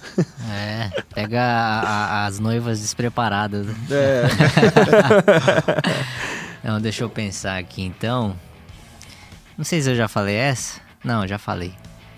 Cara, vamos deixar para outro dia? Eu tô sem inspiração. Hoje já é 10 e 15 da noite. Mas quem sabe 20, chega né? aí enquanto a gente despede, né? Vou pensando aqui então. Marcão, muito obrigado pela sua participação. Foi muito bom mesmo, de verdade, o bate-papo. né? O pessoal aqui no chat tava curtindo demais, comentando, até pedindo um parte 2 aí. Com certeza a gente consegue Bora. fazer isso. Pedir, pediram uma série dele. É, pediram uma. Verdade, pediram uma série Parte com. dois, três, quatro, três cinco. temporadas, né? É. Mas assim, foi muito bom de verdade e que Deus abençoe por você ter vindo aí participar com a Amém. gente. Estamos aqui para servir a todos e se embora, se embora escrever. A teologia é universo, tem muita coisa para a gente entender. Você que tem desejo de aprender, se matricule nos cursos da igreja, espere por novos cursos que a gente tem aí para oferecer e tenha certeza, a nossa igreja é uma igreja poderosa em Deus e também uma igreja de conhecimento da palavra do Senhor. Amém, em nome de Jesus. Só vai ser difícil dormir hoje, né? A cabeça tá aqui pegando Tá fogo, pegando né? fogo. Tem uma temática aqui. Sério? Tem uma vida muito curta temática. Vai lá. Em cima da temática teologia, a vida é muito curta para não conhecer o que Deus disse sobre nós. Uau. Muito bom, essa foi. Rapaz, eu falei que ele gosta dessas perguntas. Afinal, a aí, fé né? vem pelo ouvir e ouvir o quê? A palavra de Deus. Uau, muito boa. Como muito é que boa. você vai ter fé se você não conhece a palavra? Muito boa, muito boa, muito boa. Muito boa. Jogou- já aproveita, da, já aproveita, aí. Davi, que você tá aí com essa inspiração Tô toda. filosófico. E, e já convida o Que pessoal. nem o Neres. É, então. O que é vida? Basófia. A vida. Tô brincando. Você virou errado aí, cara. Mas beleza. Ô, Davi, já. Aproveita que você tá inspirado e faz o. Eu queria despedir aí do. Não, aproveita que você tá inspirado e faz o convite pra Vigília Convergência. Ah, verdade. Sábado agora, às 23h50, nós não teremos o culto padrão às 19 horas do Regenere. Às 23h50 tem Vigília Convergência em produção em conjunto de Regenere e Projeto Expansão Jovem. Às 23h50, Vigília Convergência. Uma coisa eu garanto, presença de Deus vai estar lá e palavra, conhecimento bíblico para que a gente continue crescendo aí. Compareça esse sábado às 23h50 aqui no Templo da Glória de Deus, no Auditório Renascense, mais uma Vigília Convergência. E já quero agradecer aí a audiência de todos, muito obrigado por nos acompanhar. Se inscreva no canal do Regenere, ative o sininho, as notificações e que Deus abençoe a todos e um grande abraço. Boa. E aí, Lucas? Obrigado a vocês que acompanharam a gente até agora. Só lembrando que o Reset Podcast ele acontece semana sim, semana não. Então na próxima semana nós não teremos, mas na outra nós teremos. E para quem pôde vir na outra vigília sabe que foi um momento incrível que a gente teve ali com Deus. Foi assim extremamente forte. A presença de Deus veio muito forte. Então não perca essa oportunidade de estar vindo aqui nessa vigília para ver o que Deus tem feito aqui. Boa. Então, é sábado agora, a Vigília Convergência, às 23h50. Esperamos você aqui no Auditório Renascença, hein, gente? Aqui na sede Vigília. mundial. Vigília. O Davizinho tá, passou da hora dele mesmo hoje. Bom, é isso, gente. Muito obrigado. Esse foi mais um Reset Podcast. Tá difícil terminar aqui. Esse foi mais um Reset Podcast. Que Deus abençoe. Fiquem todos com Deus.